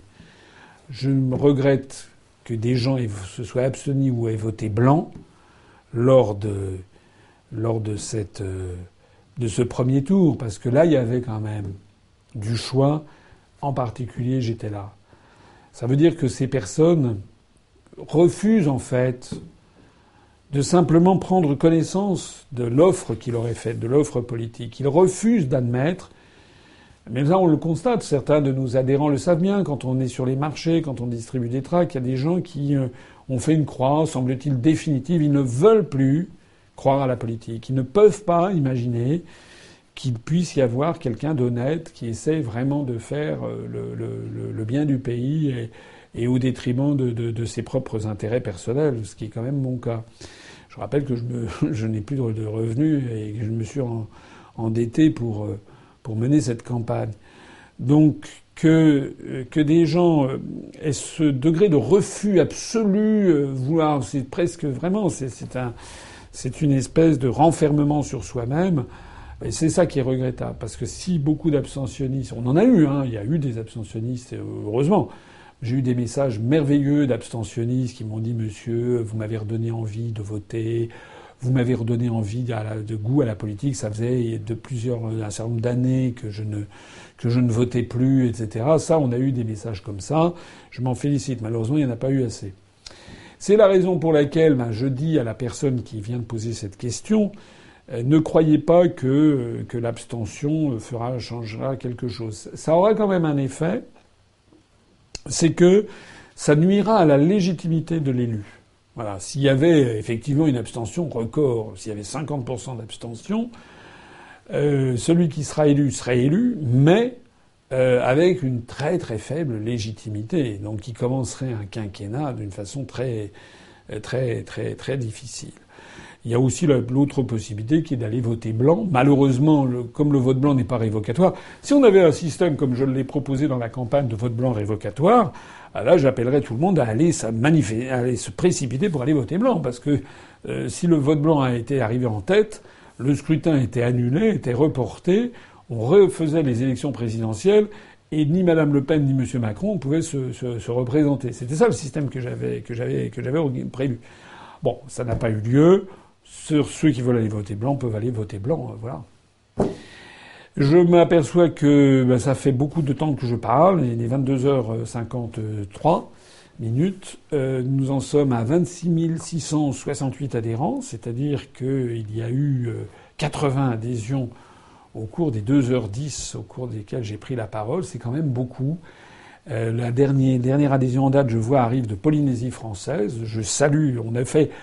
J'en profite là pour dire, c'est aussi une de mes grandes joies, c'est de voir l'extraordinaire diversité des gens qui adhèrent. Je l'ai dit tout à l'heure, Nouvelle-Calédonie, Polynésie, à l'île de la Réunion, on a eu des adhésions constamment. En Calédonie, Michel Hanok a fait vraiment j'ai l'impression, elle est sur place. Il y a une campagne formidable. C'est pour ça que je veux aller les voir d'ailleurs cet été. Si possible. En Polynésie française, Jérôme Gazior a bien mobilisé aussi les équipes. J'en profite pour dire d'ailleurs que nous avons eu des maires qui nous ont parrainés en Polynésie et en Nouvelle-Calédonie, ce qui n'est pas le cas, loin de là, de tous les autres candidats à la présidentielle. Nous avons des adhésions qui arrivent de Martinique, de Guadeloupe, de la Guyane. On a même eu, je l'avais signalé le moment venu, c'était je crois il y a 3 semaines ou 1 mois, nos premiers adhérents, un couple de Saint-Pierre-et-Miquelon, qui était le territoire le plus petit en fait d'outre-mer français, avec seulement 6000 adhérents. C'était le dernier territoire français où nous n'avions pas d'adhérents, mais maintenant nous avons 2 adhérents à Saint-Pierre-et-Miquelon, on en a 2 également à Wallis et Futuna. Et puis on a eu des adhérents venus d'un très grand nombre de pays. Je le disais tout à l'heure, certains... Maintenant, on va dans la curiosité. On a eu une adhérente, je crois, qui habite à Gibraltar, un adhérent qui habite à la Barbade, un autre à Anguilla, dans les Antilles. Enfin voilà, donc tout ça est très réjouissant et je voulais vous en remercier collectivement. Il ne faut pas baisser les bras. Je ne baisserai pas les bras. D'abord parce que j'ai de l'opiniâtreté. Je suis quelqu'un de, je crois, courageux. Quelqu'un qui... Et vous savez, je veux pas faire pleurer sur mon sort. Je n'aime pas me apitoyer. Mais c'est vrai que ça n'est pas si facile que ça de faire une campagne présidentielle. C'était la première que j'ai faite. C'était fatigant, objectivement. Parfois, vous savez, quand on fait un meeting en province qui se termine... parfois après la troisième mi-temps, si j'ose dire, comme au rugby, qui se termine. Après, il y a un cocktail, on discute, je serre les mains. J'ai toujours eu à cœur de serrer les mains de tous les gens qui avaient la gentillesse d'être venus, de faire des autographes, de faire des selfies, des photos, etc. Parfois, je me couchais à 4 heures du matin, et j'avais 3 heures de sommeil pour ensuite être à 7 heures du matin sur un plateau de radio ou de télévision. Honnêtement, un rythme comme ça, c'est fatigant, faut le reconnaître. Il est également pas si facile que ça de rester zen face à des journalistes qui parfois confondent leur métier avec celui de propagandiste, d'inquisiteur, et qui parfois ont des propos qui sont à la limite de l'infamie. Heureusement pas tous. Il y a eu aussi des journalistes qui ont bien fait leur travail, et de plus en plus d'ailleurs au fur et à mesure que le temps passait.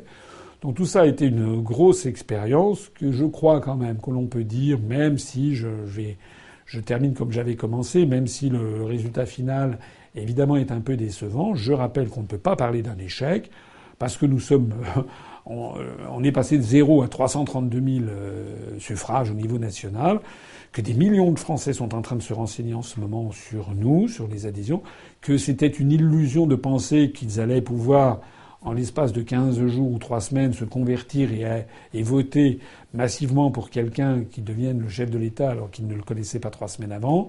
C'était en fait une illusion, mais une illusion positive parce qu'elle nous a tous dynamisés.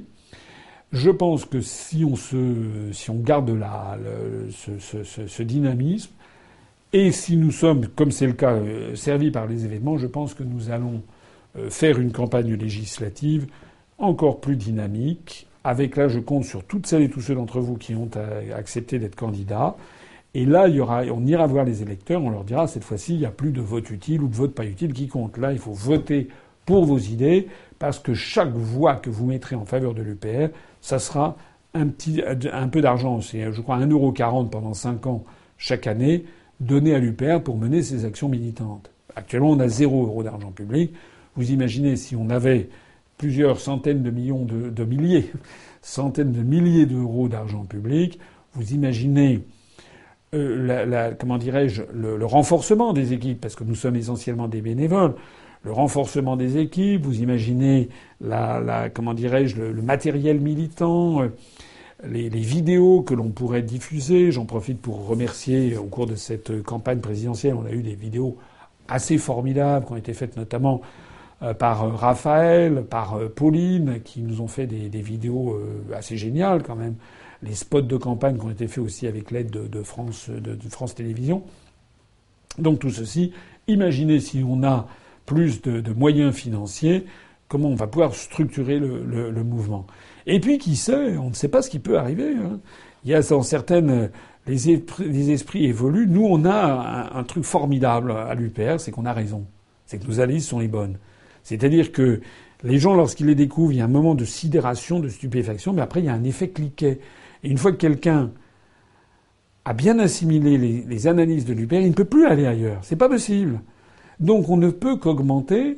Certes, l'augmentation, elle est freinée par toutes les forces qui s'ingénient à nous couper le sifflet, à nous empêcher de parler à la radio, à la télévision, ou à nous calomnier, mais il n'en demeure pas moins que le grand succès de cette élection présidentielle, c'est d'abord que j'ai pu être candidat et que d'un seul coup, il y a des millions de Français qui nous ont découverts et qui sont... Les graines ont été plantées auprès de millions de cerveaux en France. Elles sont en train de mûrir. Viendra un moment où elles germeront et viendra un moment de la récolte. Je vous remercie d'avoir été présents à ce long entretien. Je l'ai voulu plus long que d'habitude pour pouvoir vous répondre voilà, très longuement, faire un propos introductif qui était également long. Merci à toutes et à tous d'avoir été présents. Gardez le moral, gardez la pêche. On va continuer à se battre. Vive la République et vive la France. Retrouvez nos analyses, nos propositions, adhérez ou faites un don sur upr.fr. Retrouvez-nous aussi sur Facebook pour partager des idées et participer au direct. Twitter pour suivre les réactions de François Asselineau au jour le jour. YouTube pour ne rater aucune de nos vidéos. Pour nous aider à rétablir la démocratie, poussez-nous, abonnez-vous, partagez.